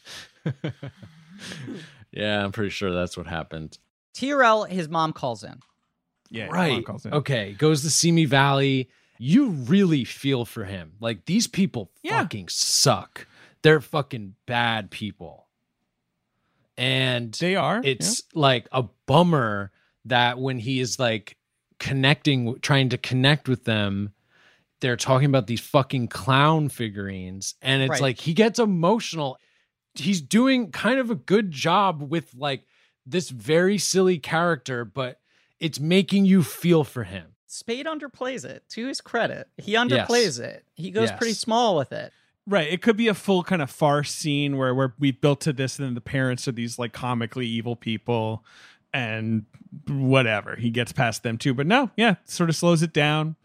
Fred Ward, like I said, really good. But I'll also say, like, there is a thing I feel like later Happy Madison movies in particular struggle with, which is trying to like mesh their sort of The like feelings. sentimentality with Yeah. the the ribald goofy comedy. And like I think of something like Click where I don't like the part of Click that is a comedy. I think Click starts working when it gets more emotional, but it can't find the bridge between the two. From my opinion, I know people love Click. And then like something like Grown Ups is like just fucking silly goof around movie. Right. And then it has moments where like the girl takes the car his daughter and drives into a tree because she wants to go visit grandma in heaven that are like where the fuck is this coming from and joe dirt is able to maintain a tone where these things can coexist which i don't think is faint praise like i i think that's actually mm-hmm. deceptively difficult to do. I think you got to give Dennie Gordon some credit there. But the scene, yes, as you said, Fred Ward's really good. Caroline Aaron's really good. Spade underplays it. And I just think the characterization here is good of just like, oh, the realization of these people are just looking for press. They're plugging their website. Uh, they slip up. He catches them on a thing, which makes them him realize they never really searched for him. They left him there on purpose. They're already being defensive about it. But look, it worked out so well for you. Right. They're only here to uh, to to cash in on his fame now. Yeah. And now Joe Dirt is like this national tragedy. Uh, he goes to the bridge. He's ready to end it all. Yep. He is. But- yep. Yep. But But Brandy shows up and she's now a known name too. She's part of the the the, the sensation too. it's part of the Because the folklore. cop is like, Yeah. You're Brandy? Oh, why didn't you say that sooner? You know, Yeah. like come, you gotta come, right? Yeah. They reunited their the the love of each other's life and Mm-hmm. everything is great. Except except a, a cop for for some reason yeah, yep. cop Mhm. fucking rodeos him with a bungee cord. Yeah, he's got a he's got a bungee lasso to try to pull him off from jumping, even though he now feels like he's been talked down. But that in reality causes him to trip. Then he falls over the side of the bridge. The bungee goes down. He goes up. He hits his head on the bridge, knocked out. Right. Wakes up and who's there? All of our friends from the All movie. Uh, Kicking Wing. Yeah. He's uh, a successful firework uh, guy now. And he's been able to use the money his to open. animal hospital. Yes. It's, uh, he's got yeah exactly. You got uh you got Clem you know uh Walken. He's back. He's got His a new name is now Gert B. Frobe. Just one wanted great that. name. That's and, right. Uh, the, the name of the actor who played uh, Goldfinger. that's that's who Gert Frobe is. Uh, and, and now Rosanna Arquette has fallen in love with him through meeting because of Dirt. Like Dirt has improved all these people's lives, even before he became a national hero. It's just the classic scheme of these kinds of movies where it's like right at the end, it's like everyone's like, well, "I'm glad to have known you, Joe Dirt." Yeah, he helped everyone. He gave them good advice. He made them realize what they wanted in life. Uh, he helped bring people together. But unfortunately, his head was re-injured in the bungee lasso incident. Right. which right. gave Brandy an opportunity to update him with a more modern wig. and that is that he has tight little dreadlocks. Well, you can't win them all. No, you can't. You certainly uh, can't. Now, I guess it's an before- upgrade. I look, I don't have too much more time, Griffin, but before we play the box office game, Yeah. You got to give us just a little Oh, sprinkle of dirt David- of dirt too. You just got to shovel a little dirt. I insist you start running the clock because I don't want to think about it for that much. Okay. R- right. Yeah, that's the, the thing is like it's one of the look, obviously any IP is IP now, right? So like it's not shocking that there was a Joe Dirt, but there's something kind of tragic Well, about the fact that this yes. thing doesn't exist. Like almost almost truly doesn't exist. This is the most interesting in our thing about jokey way. The most Right. interesting thing about this movie is their like kind of depressing selling point for the film was it's the first straight to digital sequel. Oh, boy. Right? What a So- right.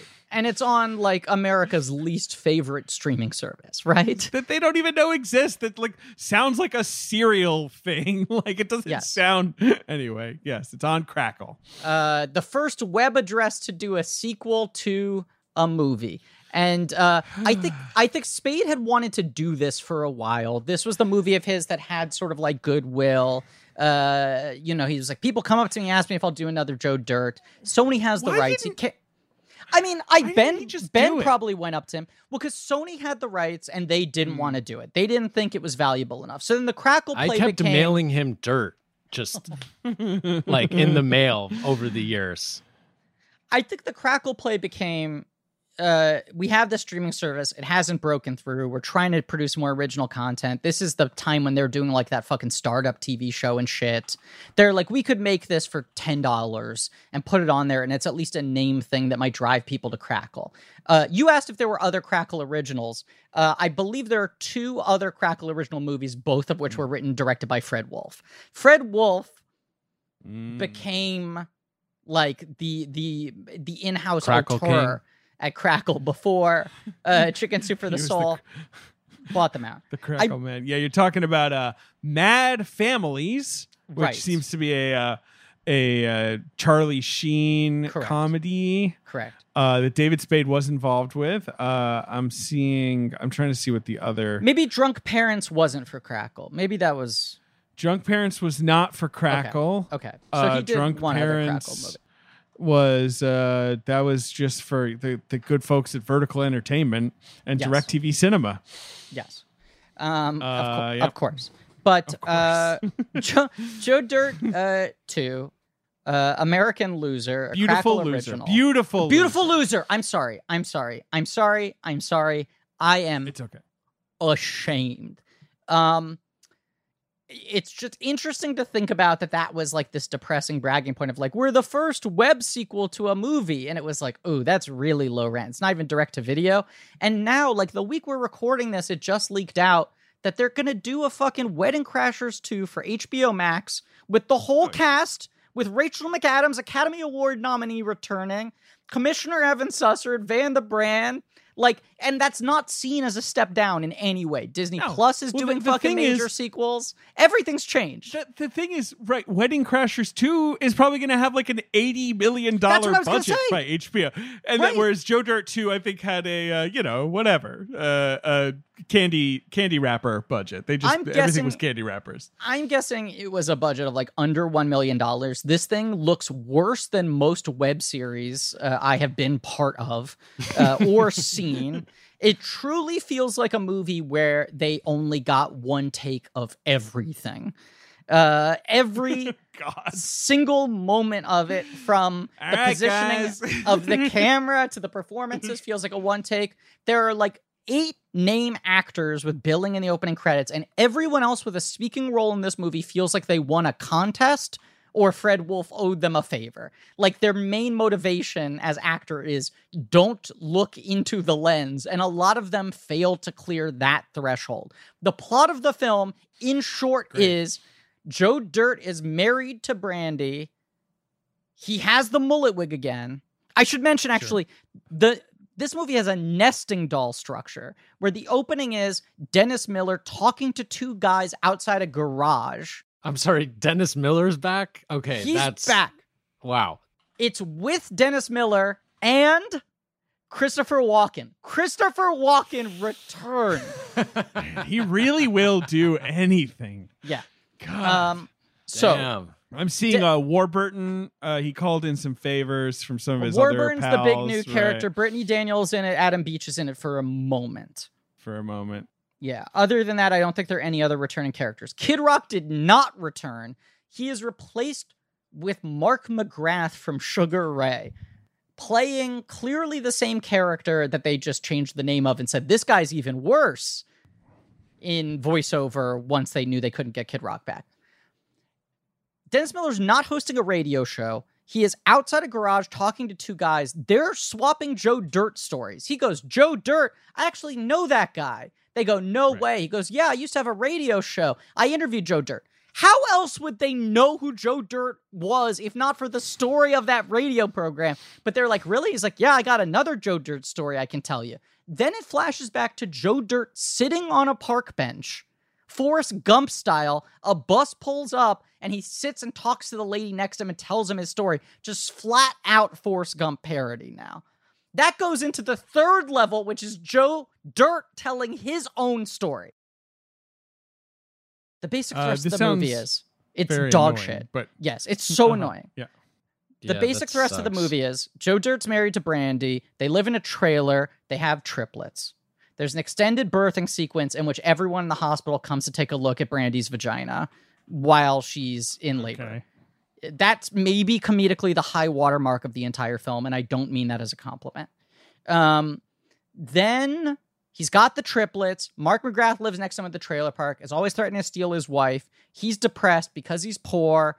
His daughters find out that he's a loser and that everyone else thinks that he's lame because they come to see him work where he's a lumberjack because seemingly his fame from the first movie has completely evaporated and he's so embarrassed that his daughters don't think he's cool anymore then he gets caught up in a storm and like Wizard of Oz style, he's caught up in a hurricane. He lands in his trailer on top of a guy who's crushed underneath it, Wicked Witch of the West style. And they go like, "That was the meanest, toughest biker. You saved us. You should take his magic boots." So he puts on this biker's magic boots and then realizes from this biker gang run by Patrick Warburton that he has time traveled back to 1965, the year of his inception. This sounds like you're you're describing a hallucination. Yep. And then the movie is Joe Dirt has to live through 1965 to 2001 trying to catch up with the events of the first movie and along the way fucks with the timeline and creates most of Joe Dirt. So he why also like Why did they do this? Why why is that the angle? Why like- why did they do this? he forms Lynyrd Skynyrd, he creates the mullet. He, there's a long sequence with Walken that's largely deprived of jokes where he crosses over with him when he's a mobster. Uh, it's got 10 times more gay panic jokes, 10 Yeah. times more homophobic slurs, a lot more trans panic shit. Uh, it sucks ass. It eats piss. It's fucking garbage. It looks bad. It isn't funny. Patrick Warburton plays two characters. I couldn't track whether they're meant to be the same because at one point it's revealed that the biker gang is actually just in his mind, but then he reappears as a guardian angel in a suit who's trying to teach Joe Dirt lessons, but mostly makes gay jokes at him.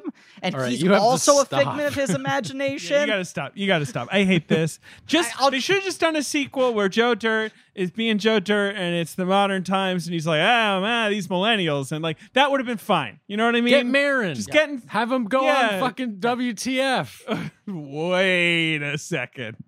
Joe Dirt locks the gates would be way better. I mean, they should just do that as an episode. You don't have to make that a movie. Right. Um, the big set piece of this movie is that uh, Joe Dirt gets like his nuts kicked into his body, and then he goes to a doctor who uses tongues to pull them out, but he pulls them out too far, and then he's got like long droopy balls where everyone can see them because they're like coming out of his pants and his hospital gowns hitting the floor. He goes to take a shit on an airplane and his balls get stuck in the plane toilet. and then there's a scene that is like beat for beat the same as the zipper scene from Something About Mary, where increasingly more and more people come in to see what's wrong and then scream. Um, Anyway, the movie ends with Joe Dirt remembering that when he went back to 1965, he bunch, bought a bunch of comic books for 10 cents, buried them under a tree, he digs them up, and then he becomes a millionaire. Um, Um, that sounds okay, I think- awful. I, I, think it. we should uh, pause for you to apologize just describing that movie. Yeah. I, I am so, so sorry. It is terrible. Uh, I will say, I cannot think of the last time I watched a movie where every single minute of it, I was fighting against the impulse to just turn it off and take a nap instead. Like just every moment, I was just thinking, like, I I wish I was sleeping instead of this. Um, I will I will say this. This is the the greatest compliment I can give uh, uh, Joe Dirt uh, to uh, beautiful loser, uh, a Crackle original. I got like eight emails done that I had been putting off for weeks, if not months, while watching this movie. Because once I realized there was still an hour left, because this movie is one hour and 50 minutes long, it's 20 Much minutes longer. longer. than the first Joe Dirt.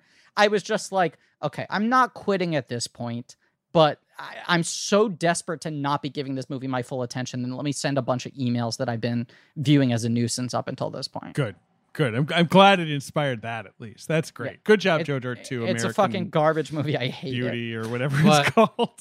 I do want to say this. I think that we should do like we should make the trope of sequels, right? Electric Boogaloo. Mhm. I think Yeah. that now we should also add a Crackle original. A crack Yes, original. yes, right, right. Yeah, exactly. I will say, Um, "Beautiful Loser" is also a funny subtitle. Yeah, it is. I, but but I don't get uh, whatever. Look, Whatever.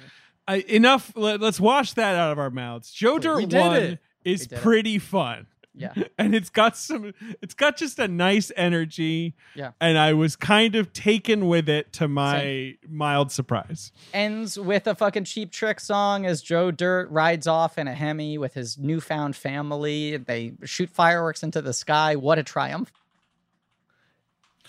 The box office. Um, the box office griffin So I remember this one pretty vividly, it. not just because we've covered it say, before, but because everyone thought Josie was going to be a big hit and it bombed really Bombed. hard and opened lower than all the other new releases. It This was one of them. Dirt. And It the other one I lower than- remember, Kingdom Come. Yep. It opened lower than Kingdom Come. Not a bad movie. Uh-huh. Um, and it also opened lower. So Joe Dirt opened number four with Mhm. eight million dollars and ends up grossing twenty Mhm. Um, but uh, it also opened. But we'll get to number three. There's another new entry. But number one, Griffin, Holdover, great movie, charming kids adventure. The Spy Kids, right? It's Spy Kids, baby. Yeah. Uh, which I love. I Me too. recently rewatched. Yeah.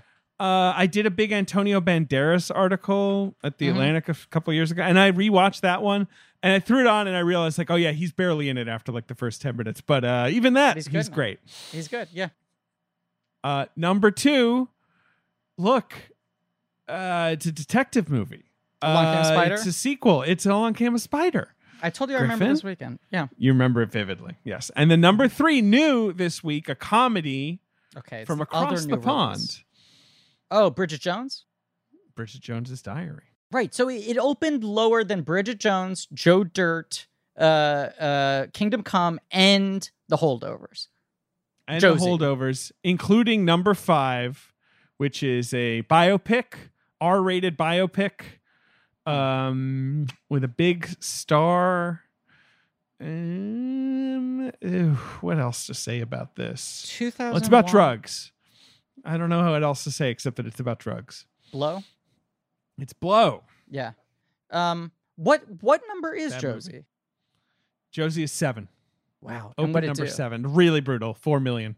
Yeah, Four and a half. Wow. Like people it, thought it, it was it be a eked out.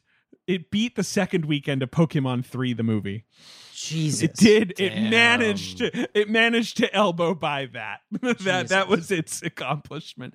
But Um, Joe Dirt, I feel like you know, it cost fifteen. It made thirty. You know, like it did not like Sandler level business, but it did enough business that everyone was probably like, great. And then it, you know, it'll play on cable forever. The, these Right? all of these movies from this era just became so profitable between cable and DVDs. Like this is also the era of DVD sales just being fucking humongous. And movies like this suddenly became so profitable. It's uh it's one of the reasons comedies have died theatrically is that when the DVD market fell out, it was not replaced with the same numbers in streaming. Um, you know, I'm looking at Spade's career. Th- This is his high point as David Spade, right? Which Yeah, we agree. yeah. You know, obviously, like with Farley, that's a little different. Right. Because Dickie But, Roberts is like uh, an outright bomb, I would argue. Ah, you know, It- Dickie Roberts. I remember it being one of the lowest grossing number one movies ever. But that's I, yeah, but that's the thing, Griffin. It was number one. it was number Six one. million dollars. It Oh, was boy. number one. Uh, yeah, you know, Dickie Roberts made twenty two. Uh, Okay, Black okay. Sheep made thirty two. Tommy Boy made thirty two. You know, he really just that's where he landed. That was Yeah. his zone. Sure. Sort of the low thirties, and then a long cable career. And now we've discussed uh, David Spade's career. We really gotten into it. We dug dirt. We we sure did. Um, ben, do you want to take us out? Yeah. Boy. All right. Um uh thank you to uh Joe Bowen and Pat Reynolds for doing the artwork. Correct. Yeah. Um thank you to Lane Montgomery and the new Great American, Novel. Great American Novel for our music. Uh, thank you to Alex Barron and AJ McKeon for editing. Editing. Thank you to JJ Hirsch. uh, Birch and Nick Loriano. Nick Loriano. Thank you. I'm sorry. That those are new. You know, They're new. so I it's know. like I haven't. You're doing all I right. haven't heard you it. know. All right, like- we're we're all rooting for you, Ben. I don't know. Well, hey, I'm like a Joe Dirt in a sense. um, and uh, thank you to Marie Bardi for doing our social media. Hell yeah. Um, you should go uh, check out our Shopify for some real nerdy merch. Did I cover everything, guys? Uh, Reddit for some real nerdy shit. Oh, uh, Reddit Patreon. for some real nerd. Yeah, Blank Reddit for some real nerdy shit. got it. yeah. check out our patreon for blank check special features um and um yeah and then we're gonna do next week space jam 2 Yes, next week the plan is Space Jam 2. And new Uh, legacy. watch it on fucking HBO Max or in theaters now, I guess. Yes. Uh, and then we're gonna do Old, M Night Mhm. Shyamalan's Old, and then we will of course return to David Spade with Hotel Transylvania 4, Time to check in. and then of course John Carpenter will finally begin to Mhm. spool up Mm-hmm. March Madness winner. Yes. But we Yeah, got that's we what we're got doing. uh we got a block of one-offs baby and Yeah. guy, yeah, guys we got a little dirty. yeah we got a little dirty whatever Uh, guys thanks for letting me do this it's always a delight uh Well, really what's enjoyed next? talking what's next What's the next Oh, Ben's choice? That's the only question. Do you have Uh. one off the top of your head, or do you want to save it? Like, is there if we ask you point blank, is there a title that comes to mind right now? Hmm. What is on my like list? Well, fuck. Hmm. Mm, hmm. All right, I mean, Ben, I gotta go. So uh, Yeah, Ben, yeah. Wait, wait, wrap okay, okay, okay. Wait. I I because I have a list. All right, here. Okay. The list. So um Tank Girl, I think it might Oh, have to be sure, Tank Girl next year. sure, time. Tank Girl's a good one. Tank Girl's a Yeah. good one. Yeah. as long as that director isn't, you know, No, spoken she's- for. Or we do my dad. oh, the long promised Robert Hosley Where's episode. Papa? I, that, Where's that- Papa? Where's the- the- Papa? The, He's at culture my is house. We only can get him less on. and less ready for a Where's Papa episode. I will say, but uh, maybe, Hmm. maybe. Okay. Maybe, maybe we'll consider it. We'll consider We'll it. Take consider- us out, Ben. or the Simpsons movie. Oh, I mean, an interesting, Oh. an interesting consideration. there's Interesting. a lot. There's a lot. To, there's a lot to talk about. Yeah. Okay. But that we'll leave it at that. We'll leave it at that. But we're gonna leave you because that's the it's the end of the episode, and then Mm. I just have to do that whole thing that you do, which is as always. Uh, don't put your no, I don't, shouldn't say that. Uh, as always, and as always, um, uh, you should make your movie posters and the character hold them up.